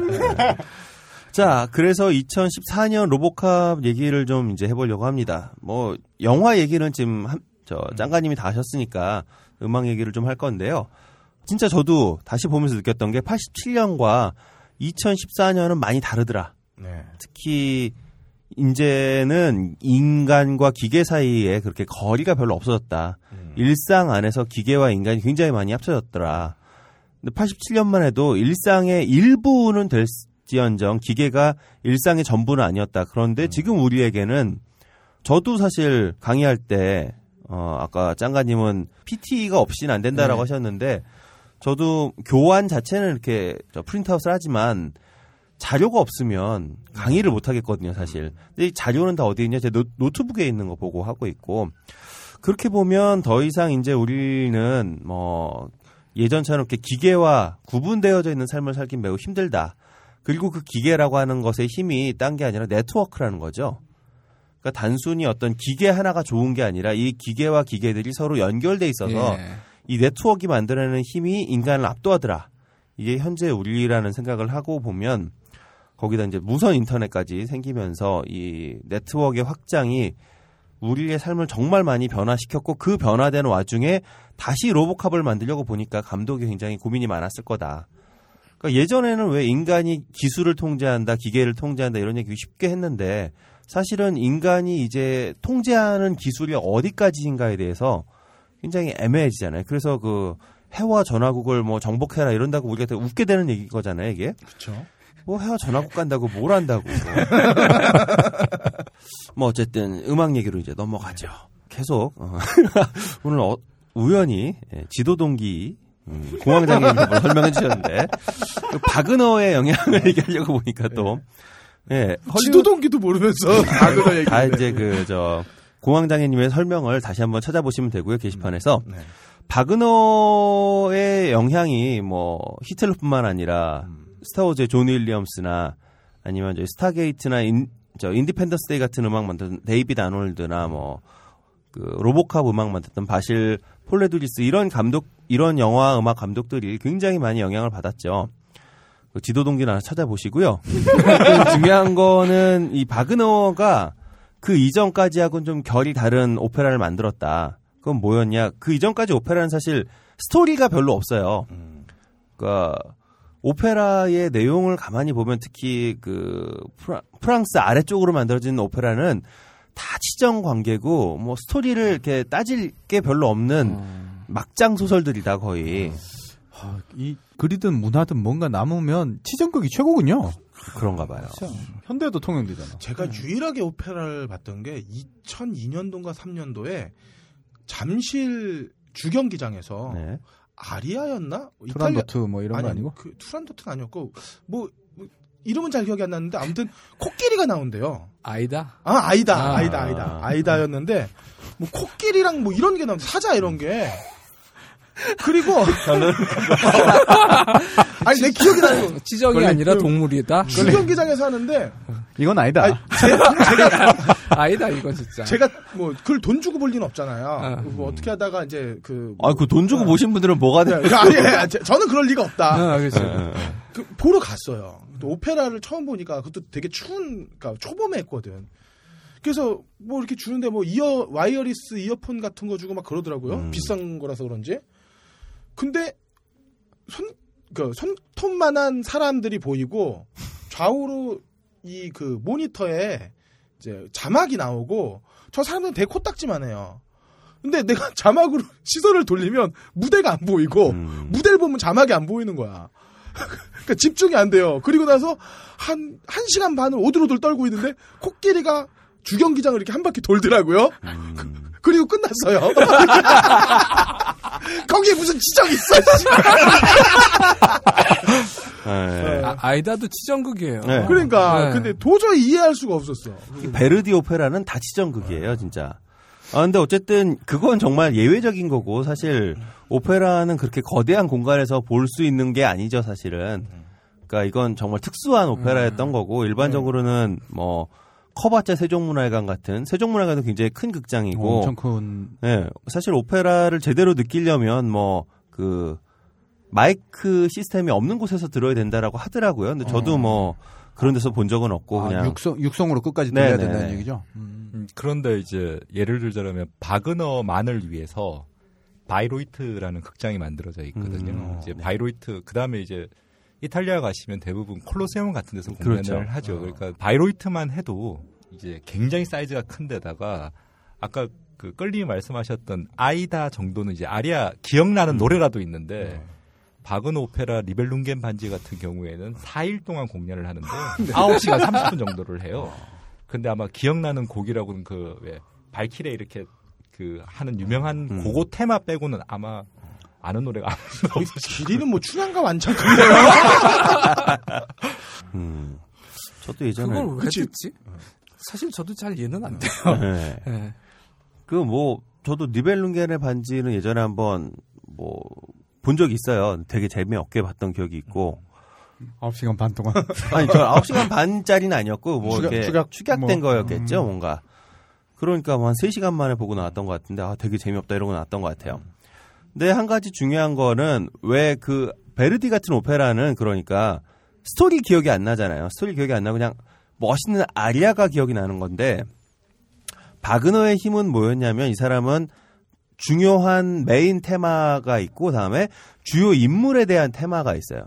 그러니까 이 테마 중심으로 어떤 테마가 나면 아이 사람 음. 근데 그 이전까지의 베르디의 오페라 같은 경우는 사실은 그런 게 아닌 누구의 테마가 아니라 그냥 쭉 흘러가는 노래 속에서 멋진 아리아가 사람들 귀에 콕 박히면 아 이거 이랬던 건데 제가 볼 땐 이 베르디가 왜 베르디의 스타일이 아, 아, 베르디라네 바그너. 바그너 어, 왜 이래 아 지금 정신이 없어요 약을 드셔서 네. 지금. 아, 예, 네. 밀수해 왔나 봐요. 아, 야간 하와이에서 하와이 아, 좋은 거 갖고 오셨겠죠. 밥 먹고 약 먹었더니 그럼 이제 화- 생화학적인 일도 하시고 아, 왜 그러세요 오늘? 음. 자 어쨌든 바그너가 제가 볼 때 왜 헐리우드가 좋아했냐면 헐리우드는 스타 시스템을 물- 분명히 만들어냈습니다. 그런데 헐리우드가 원했던 것은 스타 안에 영화가 들어가는 게 아니라, 그러니까 1960년대 한국 영화계는 스타 안에 영화가 들어있었죠. 그쵸. 그러니까 뭐 신성이 신성일이라고 하는 배우가 나온 게 중요했지, 그게 무슨 영화인지가 중요하지 않았는데 헐리우드의 경우는 스타 안에 있는 영화가 아니라 영화 안에 있는 스타가 되기를 바랬던 거예요. 그러니까 그러다 보니까 사람들에게 어떤 영화 속 스타로 기억을 되려면 뭔가 그 개별 인물을 상징하는 무엇이 필요했던 거죠. 그러니까 비비안리를 우리가 딱 떠올릴 때 비비안리 하면 딱 떠오르는 게 어, 물론 뭐 17인치 허리도 떠오르고 여러 가지가 있지만 가장 먼저 떠오르는 건 바람 함께 사라지다 타라스 테마 하잖아요. 딱그 음악. 이게 이제 전형적인 그 비비안리 타라의 테마를 하나 만들어 놓고 이 인물이 영화에 등장할 때마다 이제 이 사람의 동기로서 계속 이걸 사용하면서 우리한테 각인을 시켰던 건데 어, 이러한 시스템에서 보면 이 바그너의 지도 동기 방식이라고 하는 게 헐리우드가 원했던 영화 음악으로 아주 잘 맞았다는 거죠. 그렇게 되면 굉장히 초창기부터 더군다나 이제 그 전에도 한번 말씀드렸지만 유럽에서 견디기 힘들었던 유택의 한참 음악을 많이 배웠던 음악인들이 헐리우드로 넘어와서 헐리우드가 원하는 시스템에 맞춰서 이런 음악을 만들어냈던 거라고 볼 수 있습니다. 아, 그렇게 볼 때 이제 바실 폴레두리스가 로보캅의 테마를 엄청 멋있게 만들어냈잖아요. 87년에. 그러다 보니까 이 영화의 테마가 2014년 버전에도 끊임없이 흘러나오죠. 아까도 얘기했던 것처럼 리메이크를 맡은 감독이 엘리트 스쿼드를 연출한 브라질 감독 호세 파디아라고 딱 알려지면서 많은 팬들이 안도했다라고 해요. 그러니까 근데 뭐 저는 사실 별로 그 이전에 엘리트 스쿼드를 못 봐서 솔직히 말해서 어 안도를 했는지 어떤지 잘 모르겠어요. 그냥 함장님이 소개해 줄때어 그런가 보다 그러면 볼만 하겠네라고 생각을 했던 건데 생각보다 저는 2014년 로보캅을 꽤 재밌게 본 편입니다. 어, 저도 아주 재밌게. 네. 근데 폴 버우벤 버전만큼 화끈하진 않죠, 그거는. 근데 그게 몇 가지 차이가 있다라고 봐요. 폴 버우벤은 가족과 직접 대면하는 머피를 안 만들었어요. 머피가 혼자 가족을 그리워하면서 그 집 앞에 있긴 했지만 직접 대면하지 못했는데 여기에는 머피가 직접 가족과 만나게 만들었죠. 그래서 전작하고는 좀 다른 차원의 깊이가 생긴 것 같고요. 그리고 바로 이 가족을 만났다는 걸로 인해서 마지막까지 화끈하게 머피가 판단을 못한다는 생각이 자꾸 들어요. 그러니까 뭐 짱가님이 뭐 요 얘기는 이제 뭐더 제가 길게 할 건 아닌 것 같고 어 개인적으로 저도 조금 찝찝한 면이 있거든요. 이게 그러면 로봇도 아니고 가족의 품으로 돌아간 것처럼 보이는데 그럼 이건 머피의 승리인가? 그것도 아닌 것 같고. 근데 동시에 이게 폴 버우벤 버전보다 훨씬 현실적이라는 생각이 들어요. 음. 아마 실제로 현실에 이런 일이 벌어지지는 않겠지만 혹시 만에 하나 생긴다라면 현실적으로 이렇게 찜찜한 애매한 상태로 유지가 되지 않을까. 근데 이제 그런 부분보다 저는 폴 보벤이 사실 87년도 로보캅은 훨씬 더 그게 극적인 그 대비가 있었다고 보거든요. 2014년작 로보캅은 정말 계속 진지하잖아요. 앞부분에 잠깐 뭐 광고 나오면서 패러디가 있었는데 네. 사실 폴 보벤의 패러디 그그 개그감은 개그감만큼은 없었다는 거죠. 네, 음. 그게 사실 어, 음. 극적인 어떤 이완과 긴장을 폴, 그, 그 가- 만들어준 장치이기도 했고 그런 게 강하다 보니까 폴 보벤의 드라마가 더 극적으로 느꼈다고 생각은 드는데 사실 폴 보벤의 로보캅도 뭐 찜찜하지 않은 건 아니잖아요.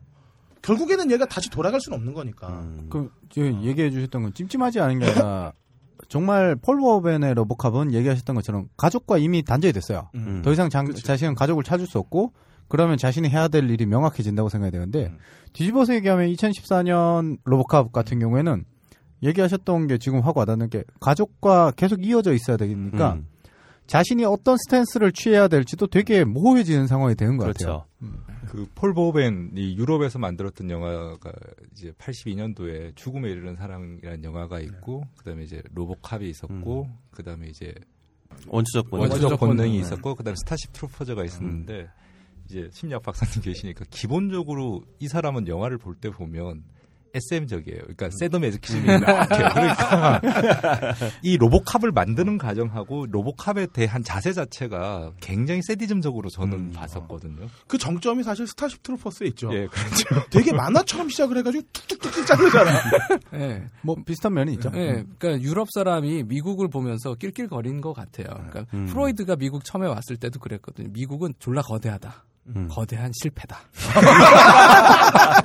그러니까 그런 식으로 뭔가 아 얘네들은 뭔가 이상해라는 그 분위기가 어, 로보캅에 진짜 많이 음. 보이죠. 저 떼봐라 뭐 이런 느낌. 예. 그래서 로보캅 84, 아, 87년 판에는 그 미국식 CF를 패러디한 그런 장면들을 중간중간 집어넣었다면 이번에는 이제 퍽스를 왠지 뭐 제 미국 프로를 잘 몰라서 하지만 어딘가 그 폭스 TV에서 나올 것 같은 그런 이제 주인공이 음. 나오는 쇼 프로가 계속 중간 중간에 튀어나오죠. 공화국의 앞잡이, 아니 뭐, 공화당의 앞잡이. 엘리트 스쿼드에도 그래요. 예. 음, 아 이게 이제 이 양반의 어떤 그 뭔가 미디어하고 이게 어떻게 결탁이 되나 뭐 이런 음. 걸잘 자꾸 얘기하는 것 아, 같아요. 그런 스타일군요, 네. 이분 자체가. 어, 근데 전 이것도 역시 87년판하고 비교되는 지점이에요. 하나는 뉴스 쇼를 이용한다는 거고, 음. 하나는 CF를 통해서 이제 매스 미디어를 계속 얘기한다는 게, 저는 뭐 어쨌든 가족이라고 하는 지점이 들어오면서 훨씬 더 이야기는 복잡해졌다. 네. 그래서 음악을 만드는 사람도 더 머리 아파졌다라는 생각이 들어요. 음악을 맡은 사람은 페드로 브롬프만이라고 호세파디아 감독의 엘리트 스쿼드 시리즈를 계속 같이 했던 그리고 아마 그 제가 알기로 호세파디아 감독의 브라질 영화들을 거의 다 함께 했던 음악 감독인데 76년생이시더라고요.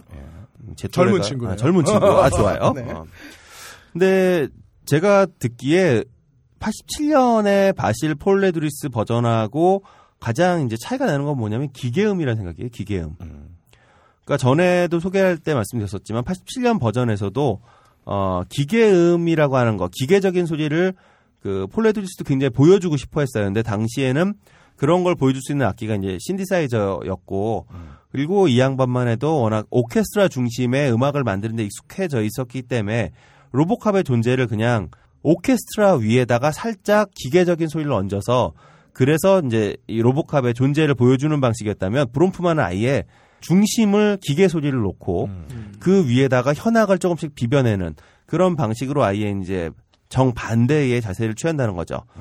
그러니까 근래에 나온 뭐 SF 영화 대부분이 다 이런 방식을 취하고 있을 것 같아요. 그래서 영화의 시작부터 이제 그런 이미지가 강한 음악이 좀 흐릅니다.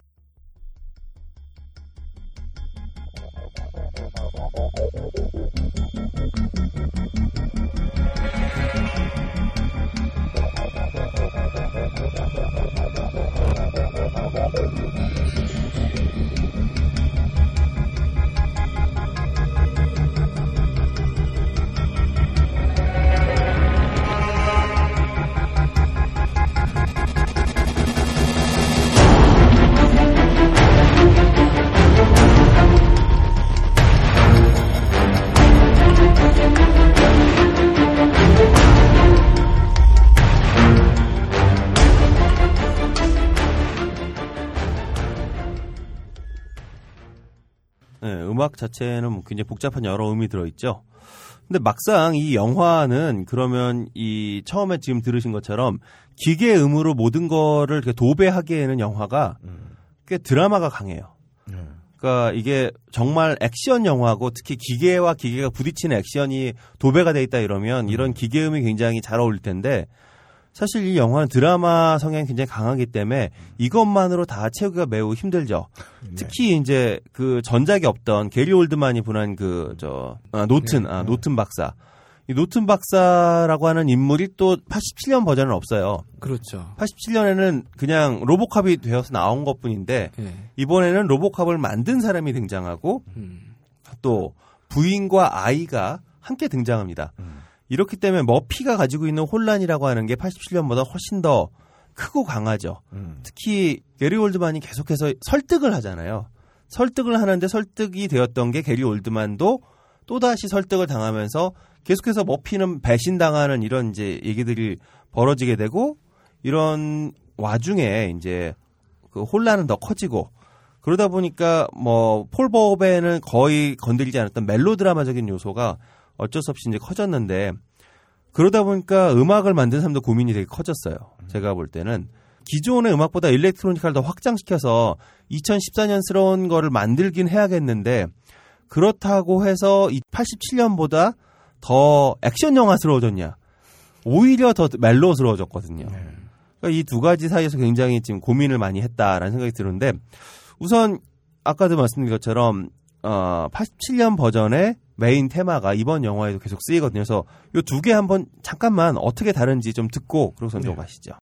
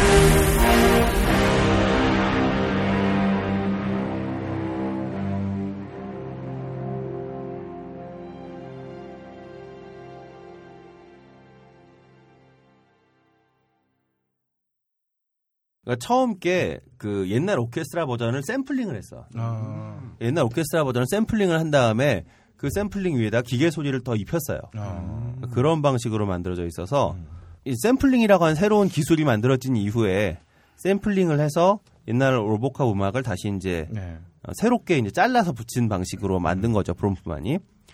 어 그래서 이 제가 볼 땐 브롬프만의 입장에서 굉장히 음악 만들기 힘들었을 것 같아요. 시대가 바뀌었으니까 조금 더 현대적인 느낌을 내야겠는데 현대적인 액션 영화라고 하기엔 이 영화가 드라마가 87년보다 훨씬 더 드라마가 강해지면서 어느 장단에 네, 어느 장단에 좀 되게 애매해지는 거죠.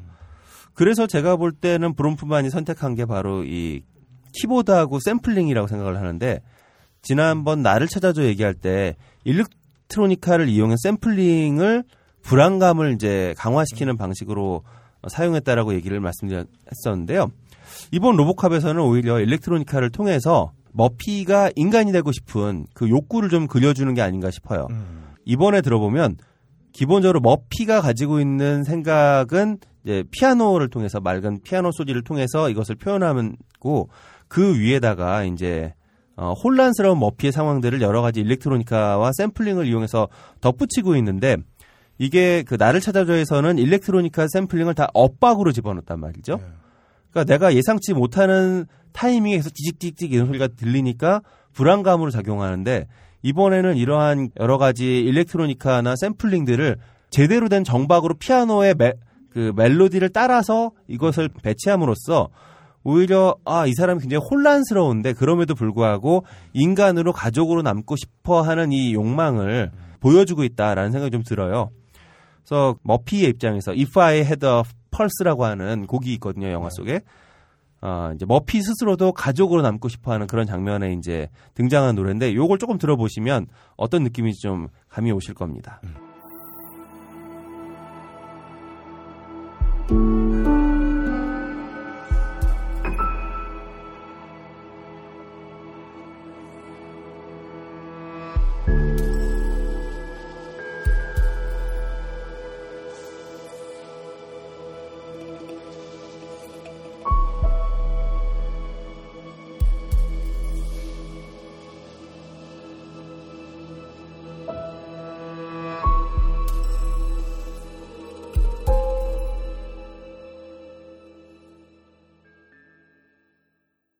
예. 그러니까 좀 전에 이 영화 음악을 들어보시면 어, 그 나를 찾아줘하고 다르게 이제 이 멜로디를 그대로 따라가서 따라가는 그런 그 샘플링과 잡음을 들으실 수 있을 거예요.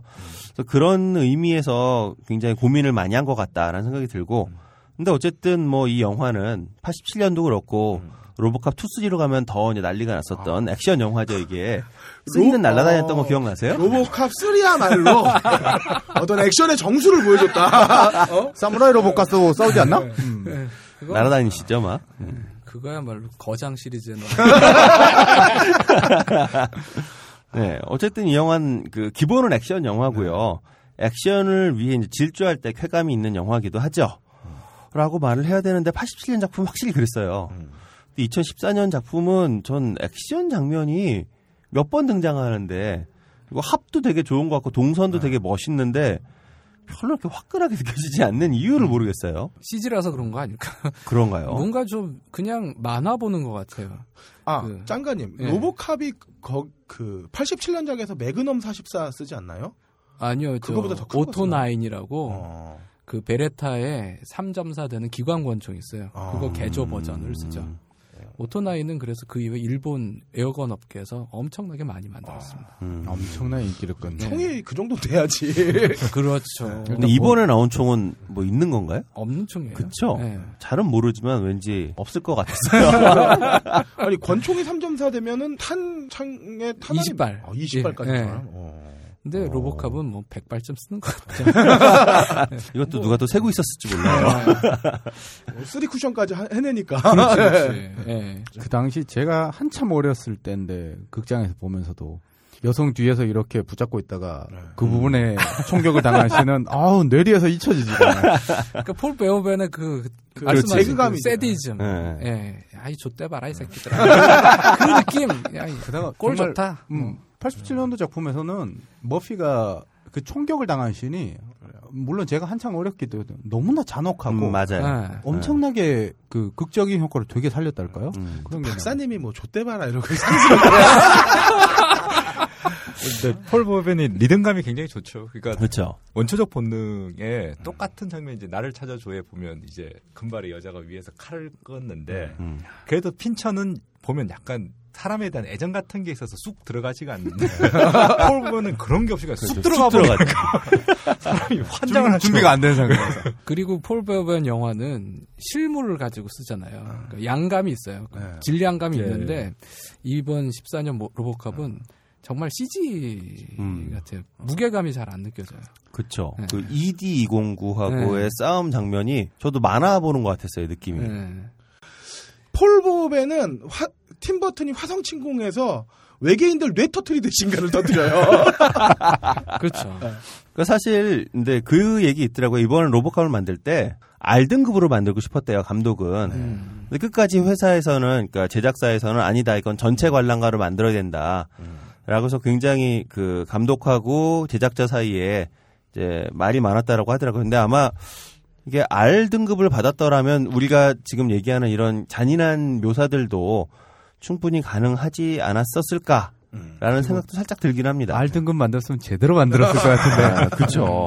근데 어쨌든 CG보다는 역시 미니어처와 뭐 스톱 애니메이션이라도 음. 폴 버벤이 더 화끈한 건 확실이다. 바로 그 차이가 이번 리메이크가 원작이 가지고 있었던 그 기계와 인간에 대한 시선 이런 것들을 굉장히 충실히 담아낸 데다가 기존의 원작이 갖지 못했던 감정선까지 충실히 더 이제 끌어들이려고 노력했음에도 불구하고 별로 이렇게 흥행에 성공하지 못했잖아요. 그 이유가 저는 바로 그 원작이 가지고 있었던 화끈함을 음. 잃었다. 그게 좀 아쉽게 생각이 됩니다. 그래서 R등급으로 만들었어야 되는데 말이에요. 아, 참 아쉽네요. 영화에서 그나마 어, ED209하고 싸우는 장면은 정말 그냥 오락을 보는 기분이었고요. 그나마 좀 그 긴박감 넘치는 전투 장면은 역시 그 멜런이라고 하는 그 악당하고 이제 싸우는 장면이었는데 거기 나오는 음악들 한번 들어보시면 영화가 어떻게 기계적인 음으로 전투음을 어, 만들고 싶었는지 한번 확인해 볼 수 있을 겁니다.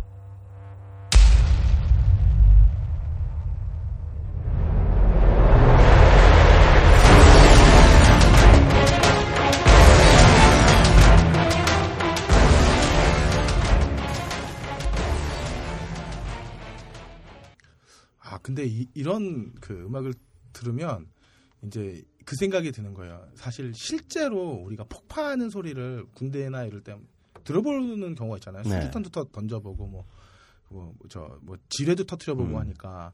근데 그때 들었던 음은 되게 날카롭고 음. 그 사람을 빵 때리는 소리거든요. 충격파죠. 네. 충격파. 그, 그러니까 몸으로 느끼잖아요. 빵 하고 음. 들어오는 게. 근데 영화를 하도 보게 되니까 모든 폭탄이 다 그렇지. 이렇게 ambient 터질 건데. 음을 쓰면서 어. 이 울림은 확실히 똑같이 몸이 네. 울리는데 그 울림의 느낌이 다르죠. 그렇죠. 그리고 훨씬 저음인 거고. 음. 진짜 실제로 포격하는 거는 진짜 왜 총 쏘면은 멀리서 들으면 따꽁 따꽁 이러잖아요. 막 툭툭툭 이러지 않거든. 어, 근데 이- 아 요런 음악은 좀 그, 현실과의 괴리감을 조장하는 게 아닌가. 근데 이렇게 소리를 만들어내야 극장에서 봤을 때 어, 우퍼가 빵빵 울리면서 어. 몸이 흔들리잖아요. 아 그런 느낌. 그런 걸 좀 살리려고 이제 강조하는 사운드고 참고로 영화에 이제 몇 개 유명한 노래가 흐릅니다. 음. 아, 하나는 머피가 처음으로 이제 그 기계 몸에 눈을 뜨게 될 때 어, 이제 꿈을 꾸고 있을 때죠. 그 꿈을 꿀 때 흐르는 노래가 프랭크 시나트라가 부른 음. Fly Me to the Moon이 나와요. 이게 이제 이 이후에 머피가 느끼게 되는 괴리감이 사실 이 노래에 다 들어있는 거죠. 그리고 또 한 가지가 아, 참고로 재밌는 게 그 머피를 테스트할 때 그 OCP의 담당자가 얘는 기계만도 못해 캔맨 막 이렇게 부르면서 이제 깡통 깡통맨 막 이런 부르면서 자기는 일할 때는 이런 음악을 듣는다고 딱 얘기를 하는데 그게 1939년작 그 영화 오즈의 마법사의 그 양철 아저씨의 테마인 아, If I Only Had a Heart이라고 하는 노래가 있어요. 음. 요 노래를 이제 원래의 그 오즈의 마법사 버전은 굉장히 그 어, 양철 아저씨랑 다음에 그 누구죠 오즈의 마법사의 주인공 주디 갈란드인가요? 예, 주디 갈란드랑 같이 굉장히 아기자기하게 불렀는데 이거를 이제 그 음, 영화를 위해서 브롬프만이 락 버전으로 이제 편곡을 해서 어, 새롭게 집어넣었고요. 그 다음에 그 이 영화는 아까 잠깐 얘기했다시피 어, 그 폭스 TV에서나 나올 것 같은 뉴스 쇼를 계속해서 등장시켜요. 그러면서 관객들로 하여금 이제 너는 어떻게 생각하니라고 질문을 던지죠. 근데 약간 조금 너무 직설적이라 조금 뭐 그런 느낌도 있습니다만 감독이 하고 싶은 얘기가 너무 뻔하게 보이잖아요.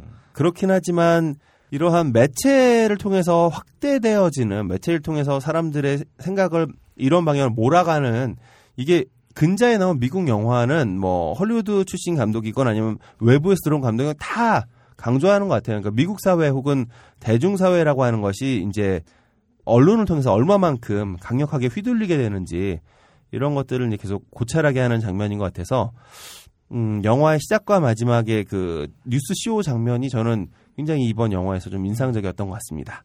사실 체감하는 것과 실제는 좀 차이가 있죠. 보면은 왜 우리는 보통 뭐 아침 드라마, 저녁 드라마 뭐 그 뭐야 그 뭐 요번에 되게 난리 났던 무슨 맞다 장보리. 어, 장보리 같은 네. 경우에는 뭐 시청률 엄청 잡아먹는다고 하는데 실제로 어, 시청률 집계하는 방식이 우리가 소비하는 방식이랑은 많이 달라졌어요. 그러니까 음. 그것도 요즘 고민이 많거든요. 그러니까 실제로 우리가 제 시간에 TV 앞에 앉아서 TV를 보는 시청 인구가 어, 전체로 치면 2, 30% 정도 내외밖에 안 돼요.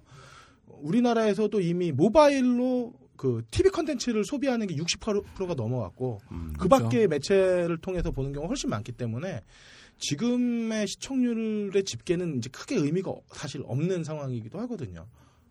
저는 시청률의 집계의 의미와 상관없이 여전히 기존의 대중 매체라고 하는 것, 음. 기존 매체들이 가지고 있는 파워를 이렇게 우리가 우습게 볼 수는 없다는 생각이 아. 들고 더 나아가서는 큰 틀의 여론을 만들기 위해서는 어쩔 수 없이 우리는 뭐 대안적인 매체를 통해서 여러 가지 이야기를 할 수는 있지만 큰 틀의 여론을 만드는 건 어쨌든 기존의 매체를 움직이지 않고는 힘들다라고 하는 생각을 좀 갖고 있어요. 이건 전략적인 차원에서도 좀 고민이 필요하다. 네. 게다가 점심 때 식당 가보고 병원 가보면 병원 로비에 앉아서 TV를 보고 있으면 TV 조선이 나오고 있으면 다들 주머 아니 손에 스마트폰 들려 있어도 그거 보다가 TV 조선 본다니까. 어. 그런 거 보면 거기다가 그 제가 글에도 잠시 쓰긴 했는데 명량이 1670만이 들었지 않습니까? 네. 근데 이거는 문제가 어느 파트냐면 노무현 대통령 그다음에 이명박 박근혜 어느 누구도 그만큼 표를 얻어본 적이 없어요. 그러니까 이게 문제가 뭐냐면 맞습니다. 선거는 공짜로 하는데도 그만큼 안 찍었단 말이죠. 음, 그렇죠. 근데 1670만이 돈을 내고 가서 봤다라는 건 네. 사실은 영화에서 이제 사이즈로 보자라면 독과점 문제가 굉장히 심각하다 그럴 때 음. 이제 독과점과 모든 마케팅 기법과 아까 말씀하신 대로 모든 미디어를 동원하면 동원할 수 있는 관객 최대치를 800만을 봐요. 어. 근데 이제 800만을 넘어서는 순간부터는 뭔가가 있는 거죠. 음. 이게 이건 정치적으로 좀 해석을 해봐야 되고 뭐 고민들이 있는데 저는 이제 고민이 마치 우리나라가 그 레밍이라 그래야 되나요? 그 지. 네. 레민. 이게 뭐 한 번 인터스텔라도 지금 그렇지만 전 세계 1위지 않습니까? 그렇죠. 다 가서 본단 말이죠. 그러니까 이게 과연 아까 말씀하신 매스미디어의 그 위험에 가장 노출될 수 있는 어떤 사회를 사회적 음. 구조를 갖고 있지 않는가에 대해서 저는 좀 걱정이 된다는 거죠. 좋은 지적이십니다. 아 진짜 이 아. 표를 대입시키니까 자, 마지막으로 이 영화의 맨 마지막에 등장하는 음, 배틀링 로봇이라는 노래를 들으면서 오늘 얘기를 좀 마무리하겠습니다. 수고하셨습니다.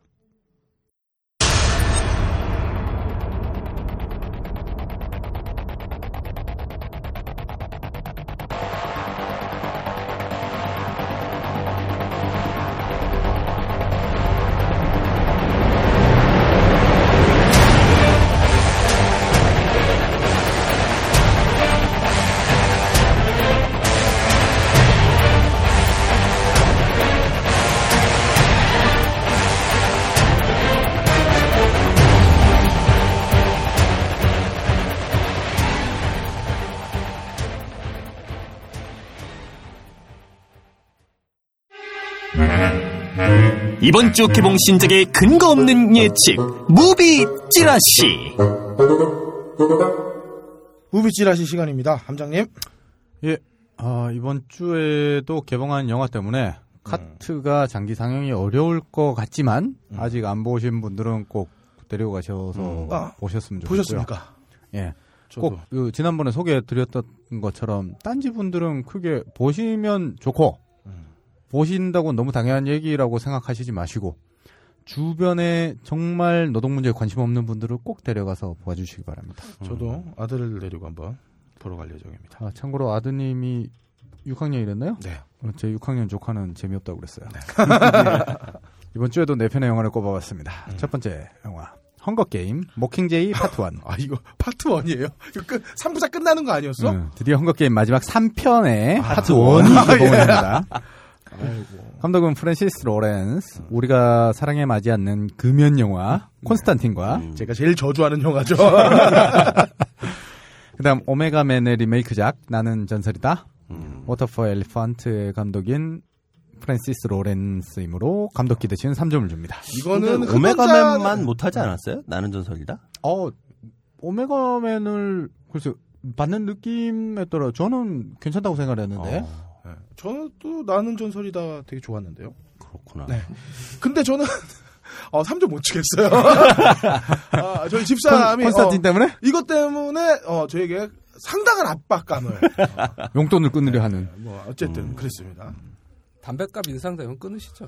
네, 일단 고민 좀 해볼게요. 제가 자 주연 배우는 여전히 제니퍼 로렌스입니다. 아우. 그 외에도 음. 어, 왜 최강의- 아우죠? 최강의 여배우 아니에요, 지금? 둘이 두 분이 같이 그냥 아 이게 어. 아, 근데 저절로 저, 아니. 제니퍼 로렌스의 최고 영화는 뭐라고 생각하세요? 걸리면? 아, 전 뭐 별로. 아메리카노스. 아, 아메리카노스. 아, 광기 연기에. 이걸 어떻게 따라가? 이럴 때 저는 중립을 지키면서 저는 Silver Lining Playbook이 제일 재밌었어요. 아 거기 하, 그 댄스 장면 끝내줍니다. 거기도 아니 광기 제니퍼 로렌스가 매력이 있지. 매력 있죠. 예, 그래요. 어, 걸림이 얘기하는 매력이 뭔 매력인지 알 것 같아요. 엑스맨이 제일 좋았죠? 아, 그나마. 어, 얼굴에 뭘 뒤집어 써도 그나마. 어, 그렇습니다. 자, 그 외에도 고인이 된 필립 시모어 호프만과 음. 어, 줄리안 무어도 나와요 이번 편엔.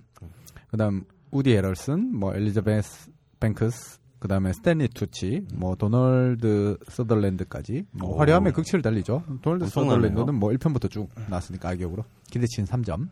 신호는 이제 혁명군을 일궈서 혁명한다는 내용이에요. 기대치는 적당히 2점. 아, 근데 제가 볼 때 여긴 타협한 것 같아요. 보통 혁명을 얘기하면 어, 함장님은 항상 3점을 줬어요. 맞아요.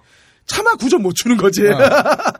차마 9점을 줄 수가 없어요, 이 영화는. 음. 합계 8점입니다. 네.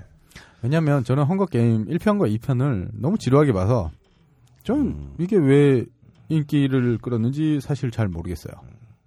하지만 제니퍼 로렌스 때문에 꼭 본다는 거. 음. 역시 수능 후 고3들을 위한 영화가 될 것 같아요. 네. 두 번째 영화 봄.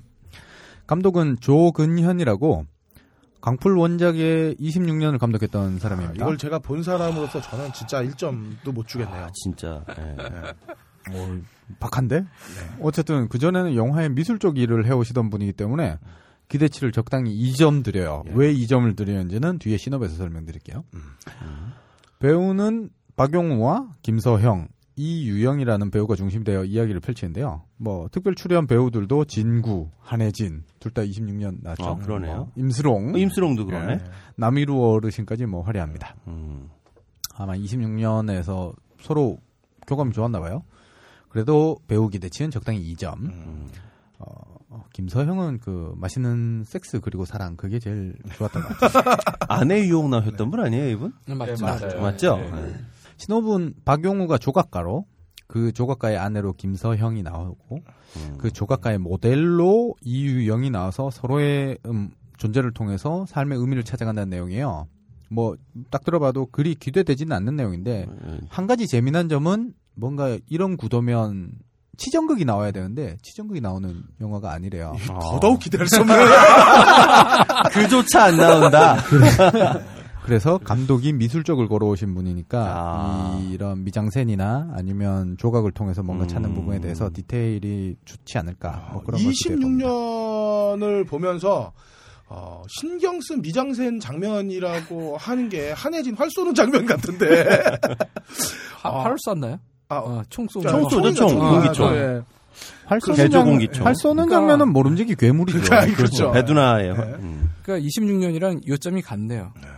어, 그거 뺀, 뺐다. 안고를 뺀. 네. 네. 그래서 그렇습니다. 아, 치정극이 안고였군요. 네. 그럼요. 어쨌든 신호기대치 적당히 2점, 합계 6점입니다. 음. 자, 세 번째 영화 아빠를 빌려드립니다. 코미디 영화인데 작년에 만든 영화가 이제 개봉돼요. 음. 우여곡절이 많은 것 같습니다. 감독은 김덕수라고 이번이 첫 장편 데뷔세요. 어. 기대치는 1점 드리고요. 배우진은 적당해요. 뭐 김상경과 문정희, 음. 최정한, 그다음에 영화 용의자에서 날라리 공군 대위로 나왔던 조재윤까지 기대치 2점을 드리고요. 음. 조재윤은 코믹한 역할이 그때 뛰어났었는데 신호분 소설이 원작인 만큼 발랄해요. 이제 10년째 백수인 아빠가 생활력 강한 엄마 사이에 큰 엉뚱한 딸이 이 아빠를 중고나라에 올려놔요. 어, 그래서 오. 이 아빠가 아빠 렌탈 사업을 하는 거죠. 이거 완전히 만화 그 같네요. 환상 특급에 나왔던 내용이네요. 그 왜 동물원 딸이 동물원 가자 그랬더니 아빠 엄마를 가둬버려. 그리고 쇼윈도에서 마음에 드는 아빠 엄마 이렇게 딱 챙겨가는 그런 어. 내용이 있었거든요. 전 Twilight Zone은 신기한 거 많았어요. 신기한 거 많아요. 그 명- 갑자기 시리즈죠. 음, 딴 소리인데 Twilight Zone은 제가 제일 잊을 수 없는 게 어떤 아이가 굉장히 착한 아이였다가 헤비메탈에 미쳤어요. 예. 그래서 이 아이가 왜 이렇게 됐을까? 그래서 이 아버지가 나중에 해- 너무 화가 나서 이 아이가 듣고 있던 LP 그 턴테이블을 확 던지거든요. 근데 던지면서 잘못해서 이게 백워드 매스킹이 되는데 이게 제대로 재생될 때는 헤비메탈이었던 게 거꾸로 돌리니까 그 아버지가 굉장히 기대가 컸어요 아들한테서. 어렸을 때부터 맨날 그 너 공부를 해야지 뭐하니 뭐하니 했던 말이 매스킹으로 들리는. 그 영화 확 떠오르네요. 저도 상관없는 얘기 한 가지 드리면 작년에 외하랑 방학 포함해가지고 저희가 천 편이 넘었거든요. 그러니까 국내에서 생산된 게. 개봉한 것들이? 아, 그러니까 개봉이 예, 아니라 생산한 생산된 게. 그러니까 쉽게 얘기해가지고 하루에 세 편을 걸어야 되는데 문제는 극장이 점점 독과점이 되니까 이게 그렇죠. 그걸못 걸게 되면 해 넘기는 게 일도 아니고 아니면 이제 IPTV로 풀리게 음. 되는 거죠. 그러니까 공급도 굉장히 많지만 기본적으로 그걸 받아줄 수 있는 양도 사실은 좀 힘들긴 음. 해요. 그렇네요. 정말 이 두 개의 회사에서 스크린을 다 독점을 해버리니까 영화를 틀기가 많이 어려운 음. 그런 상황이고 하, 괴로운 영화 업계에서는 많이 힘드실 것 같아요. 그래도 우리가 계속 영화에 도움이 됐으면 좋겠는데 이렇게 수다 떨고 있고. 뭐 어쨌든 네. 적당히 재미나고 감동 코드가 약간 섞여 있을 아빠 렌탈 사업 같아요. 기대치는 2점, 합계 음. 5점입니다. 아빠를 빌려드립니다. 기대치는 적게 드렸지만 잘 되시길 바라고요. 왠지 수능 끝나고 가족 영화로 이번 시즌에 맞춘 것 같은 느낌인데요. 그래요. 아, 모르겠어요. 자, 네 번째 영화. 자, 밀덕을 위한 영화 개봉합니다. Fury. Fury. 감독은 제가 좋아하는 덕후 감독 데이비드 에이어입니다. 어, 크리스찬 베일 주연의 Harsh Time, 그다음에 키아누 리브스 주연의 스트리, Street King, 어, 제이크 질렌할 주연의 End of Watch. 음. 어, 경찰 영화들이면서 뭐 좀 이제 스릴러물이죠. 네. 기대치 3점 드리고요. 배우는 브래드 피트 때문에 3점 줘야 될 것 같아요. 내한해서? 뭐, 뭐, 아, 요번에 내한 했잖아, 이것 때문에. 아, 내한해서. 아, 내한해서. 난 지금 뇌 안으로 듣고 어, 나- 그래요. 그 남자도 뇌 안에 있는 뭐, 뇌는 넓으니까. 그렇죠. 부- 어떻게 브래드 피트한테 3점을 줄 수 있죠? 그렇게 관대한가? 얘가 말 그대로 미군복 입고 전차장으로 이 전차에 딱 걸쳐가지고 그 고뇌하는 표정 봐봐요. 포스터 때문에 뻑 가는 거예요. 그래요. 우리의 라라 크로프트를 뺏어갔는데. 자, 샤이아 라버프도 나오고 뭐 퍼시 잭슨으로 뜬 로건 레먼도 있지만 브래드 피트가 전차장을 한다고 생각해 봐요. 이거는 봐야 되는 겁니다. 신호문 2차 세계대전에 궁지에 몰릴 대로 몰린 한 대의 탱크가 수백 명의 적들과 적들과 맞서야 한다는 이야기입니다. 와, 이건 뭐 명량보다 더한 신호이죠. 아, 명랑은 사실인데. 음. 이것도 사실이에요? 아, 그래요? 이게 사실이라고요? 아니요. 아, 이제 슬슬, 이제 함장님도 거짓말을 하기 시작했어요. 어, 딴지용 진공이 이제 막 가고 있다. 어, 막 가기 시작했다는 진조죠. 기대치 2점, 합계 음. 8점입니다. 어. 음. 아유, 사실이에요라고 얘기했었는데 이게 뭔가 존재했던 이야기를 가지고 만든 거라고 어렴풋이 알고 있어가지고 어. 제가 지금 확신이 저, 안 서서 저도 잘 몰라서 여쭤본 거예요. 제가 근데 지금 확신이 안 서서 퓨리가 광고는 엄청 오래전부터 한 것 같은데 이제 개봉하는 건가요? 그리고 미군 전차가 그렇게 활약했던 내용은 내가 들어본 적이 없어서. 그러니까요. 아, 존재하지 영국. 전차예요. 아, 영국 네, 전차인가요? 영국 전차 어. 얘기고, 그러니까 티거, 타이거라 그러죠. 네. 독일 전차랑 전부 다 영국 왕실 박물관에 있는 걸 가지고 와가지고 고스란히 재현을 했는데, 음. 이 퓨리에 대해서 가장 기대가 되는 건 뭐냐면 예전에 패턴 대전차 군단 이런 영화들을 네. 보면 이렇게 싸움밖에 하지 않지 않습니까? 네네. 그런데 이제 그게 왜 그러냐면 전차 안에는 좁았다 보니까 이게 카메라를 갖다 대고 그 내부를 찍기가 굉장히 힘든데 음. 이제 CG가 발전하고 그게 가능했기 때문에 특히나 감독이 만들었던 U57 같은 경우를 보면 그런 걸 굉장히 잘 찍어서 맞습니다. 사실은 그런 내용들이 어떻게 나올지가 저는 굉장히 좀 개인적으로 기대가 되더라고요. 음. 우리가 크림슨 타이드를 보면 이제 보고 나서도 얘기 많이 나오는 게 아, 핵잠수함 안은 저렇게 넓구나. 누가 미쳤냐 아무리 핵잠수함이라도 누가 안에서 뛰고 뭐이 다니냐 뭐 이런 얘기가 논란이 많은데 U571을 보면 그 좁디 좁은 어, 과거 그래요? 디젤 잠수함을 되게 잘 표현했었거든요. 그것 중에 또 잘 그 좁은 환경에서 잘 만든 것 중에 하나가 미드 중에 하우스 5시즌인가 6시즌 첫 편에 왜 벽돌에 갇혀서 시작되는 장면 있잖아요. 그 OD로 다 찍었던. 아그 장면인데, 버스 사고 네, 난 나가지고, 네. 샷에 오프닝으로 들어가는 어, 그 아주 좁은 장면을 기가 막히게 찍었죠. 그런 것도. 뭐 어쨌든 음. 방금 말씀해 맞다, 주신 것처럼 현대 전차의 내부는 우리가 진짜 사나이를 통해서 볼 수 있었지만 이거는 옛날 전차인데다 속이 진짜 좋거든요. 네. 그래도 셔먼 그 영국 전차는 아니죠. 아 그런가요? 예, 네, 미군 셔- 전차죠, 예, 미군 셔먼. 전차인데 음, 음. 셔먼은 어, 공간이 넓어요. 음. 네. 셔먼이 굉장히 높은 전차죠 이게. 예, 높아서 높아서 포탄은 많이 많이 높아서 아주 취약하죠. 예. 전차라면 되게 납작해야 되는데 네. 무척 높죠. 음. 그런 면에서 거주성도 좋고 음, 아무튼 스펙에 비해서는 제대로 된 좋았다. 화끈한 전차전을 볼수 네. 있을 것 같아서 네. 그러니까 우리가 어렸을 때 이제 우리가 나치를 좋아하진 않지만 조립식 만들 때늘 그렇죠. 독일 전차를 만들지. 아, 독일 전차가 잘 생겼어요. 그리고 항상 그 킹 타이거에 네. 우리가 다 매료되잖아요. 이 그렇죠. 네. 엄청난 포탑의 길이와. 음. 예. 여러분들은 무기가 멋있다고 듣고 있습니다. 자, 저는 헝거 게임은 파트 1이라서 나중에 몰아볼까 생각 중이고요. 음, 그 얘기인즉슨 이번 주에는 퓨리를 볼 거라는 얘기죠. 딴지 라디오 방송별 게시판에 후기를 남겨주시는 분들 중 각각 한 분씩께 무비스트가 후원하는 인터파크 프리예매권 두 매, 엠푸드가 후원하는 꽃이 작곡을 드립니다. 많은 참여 바랍니다.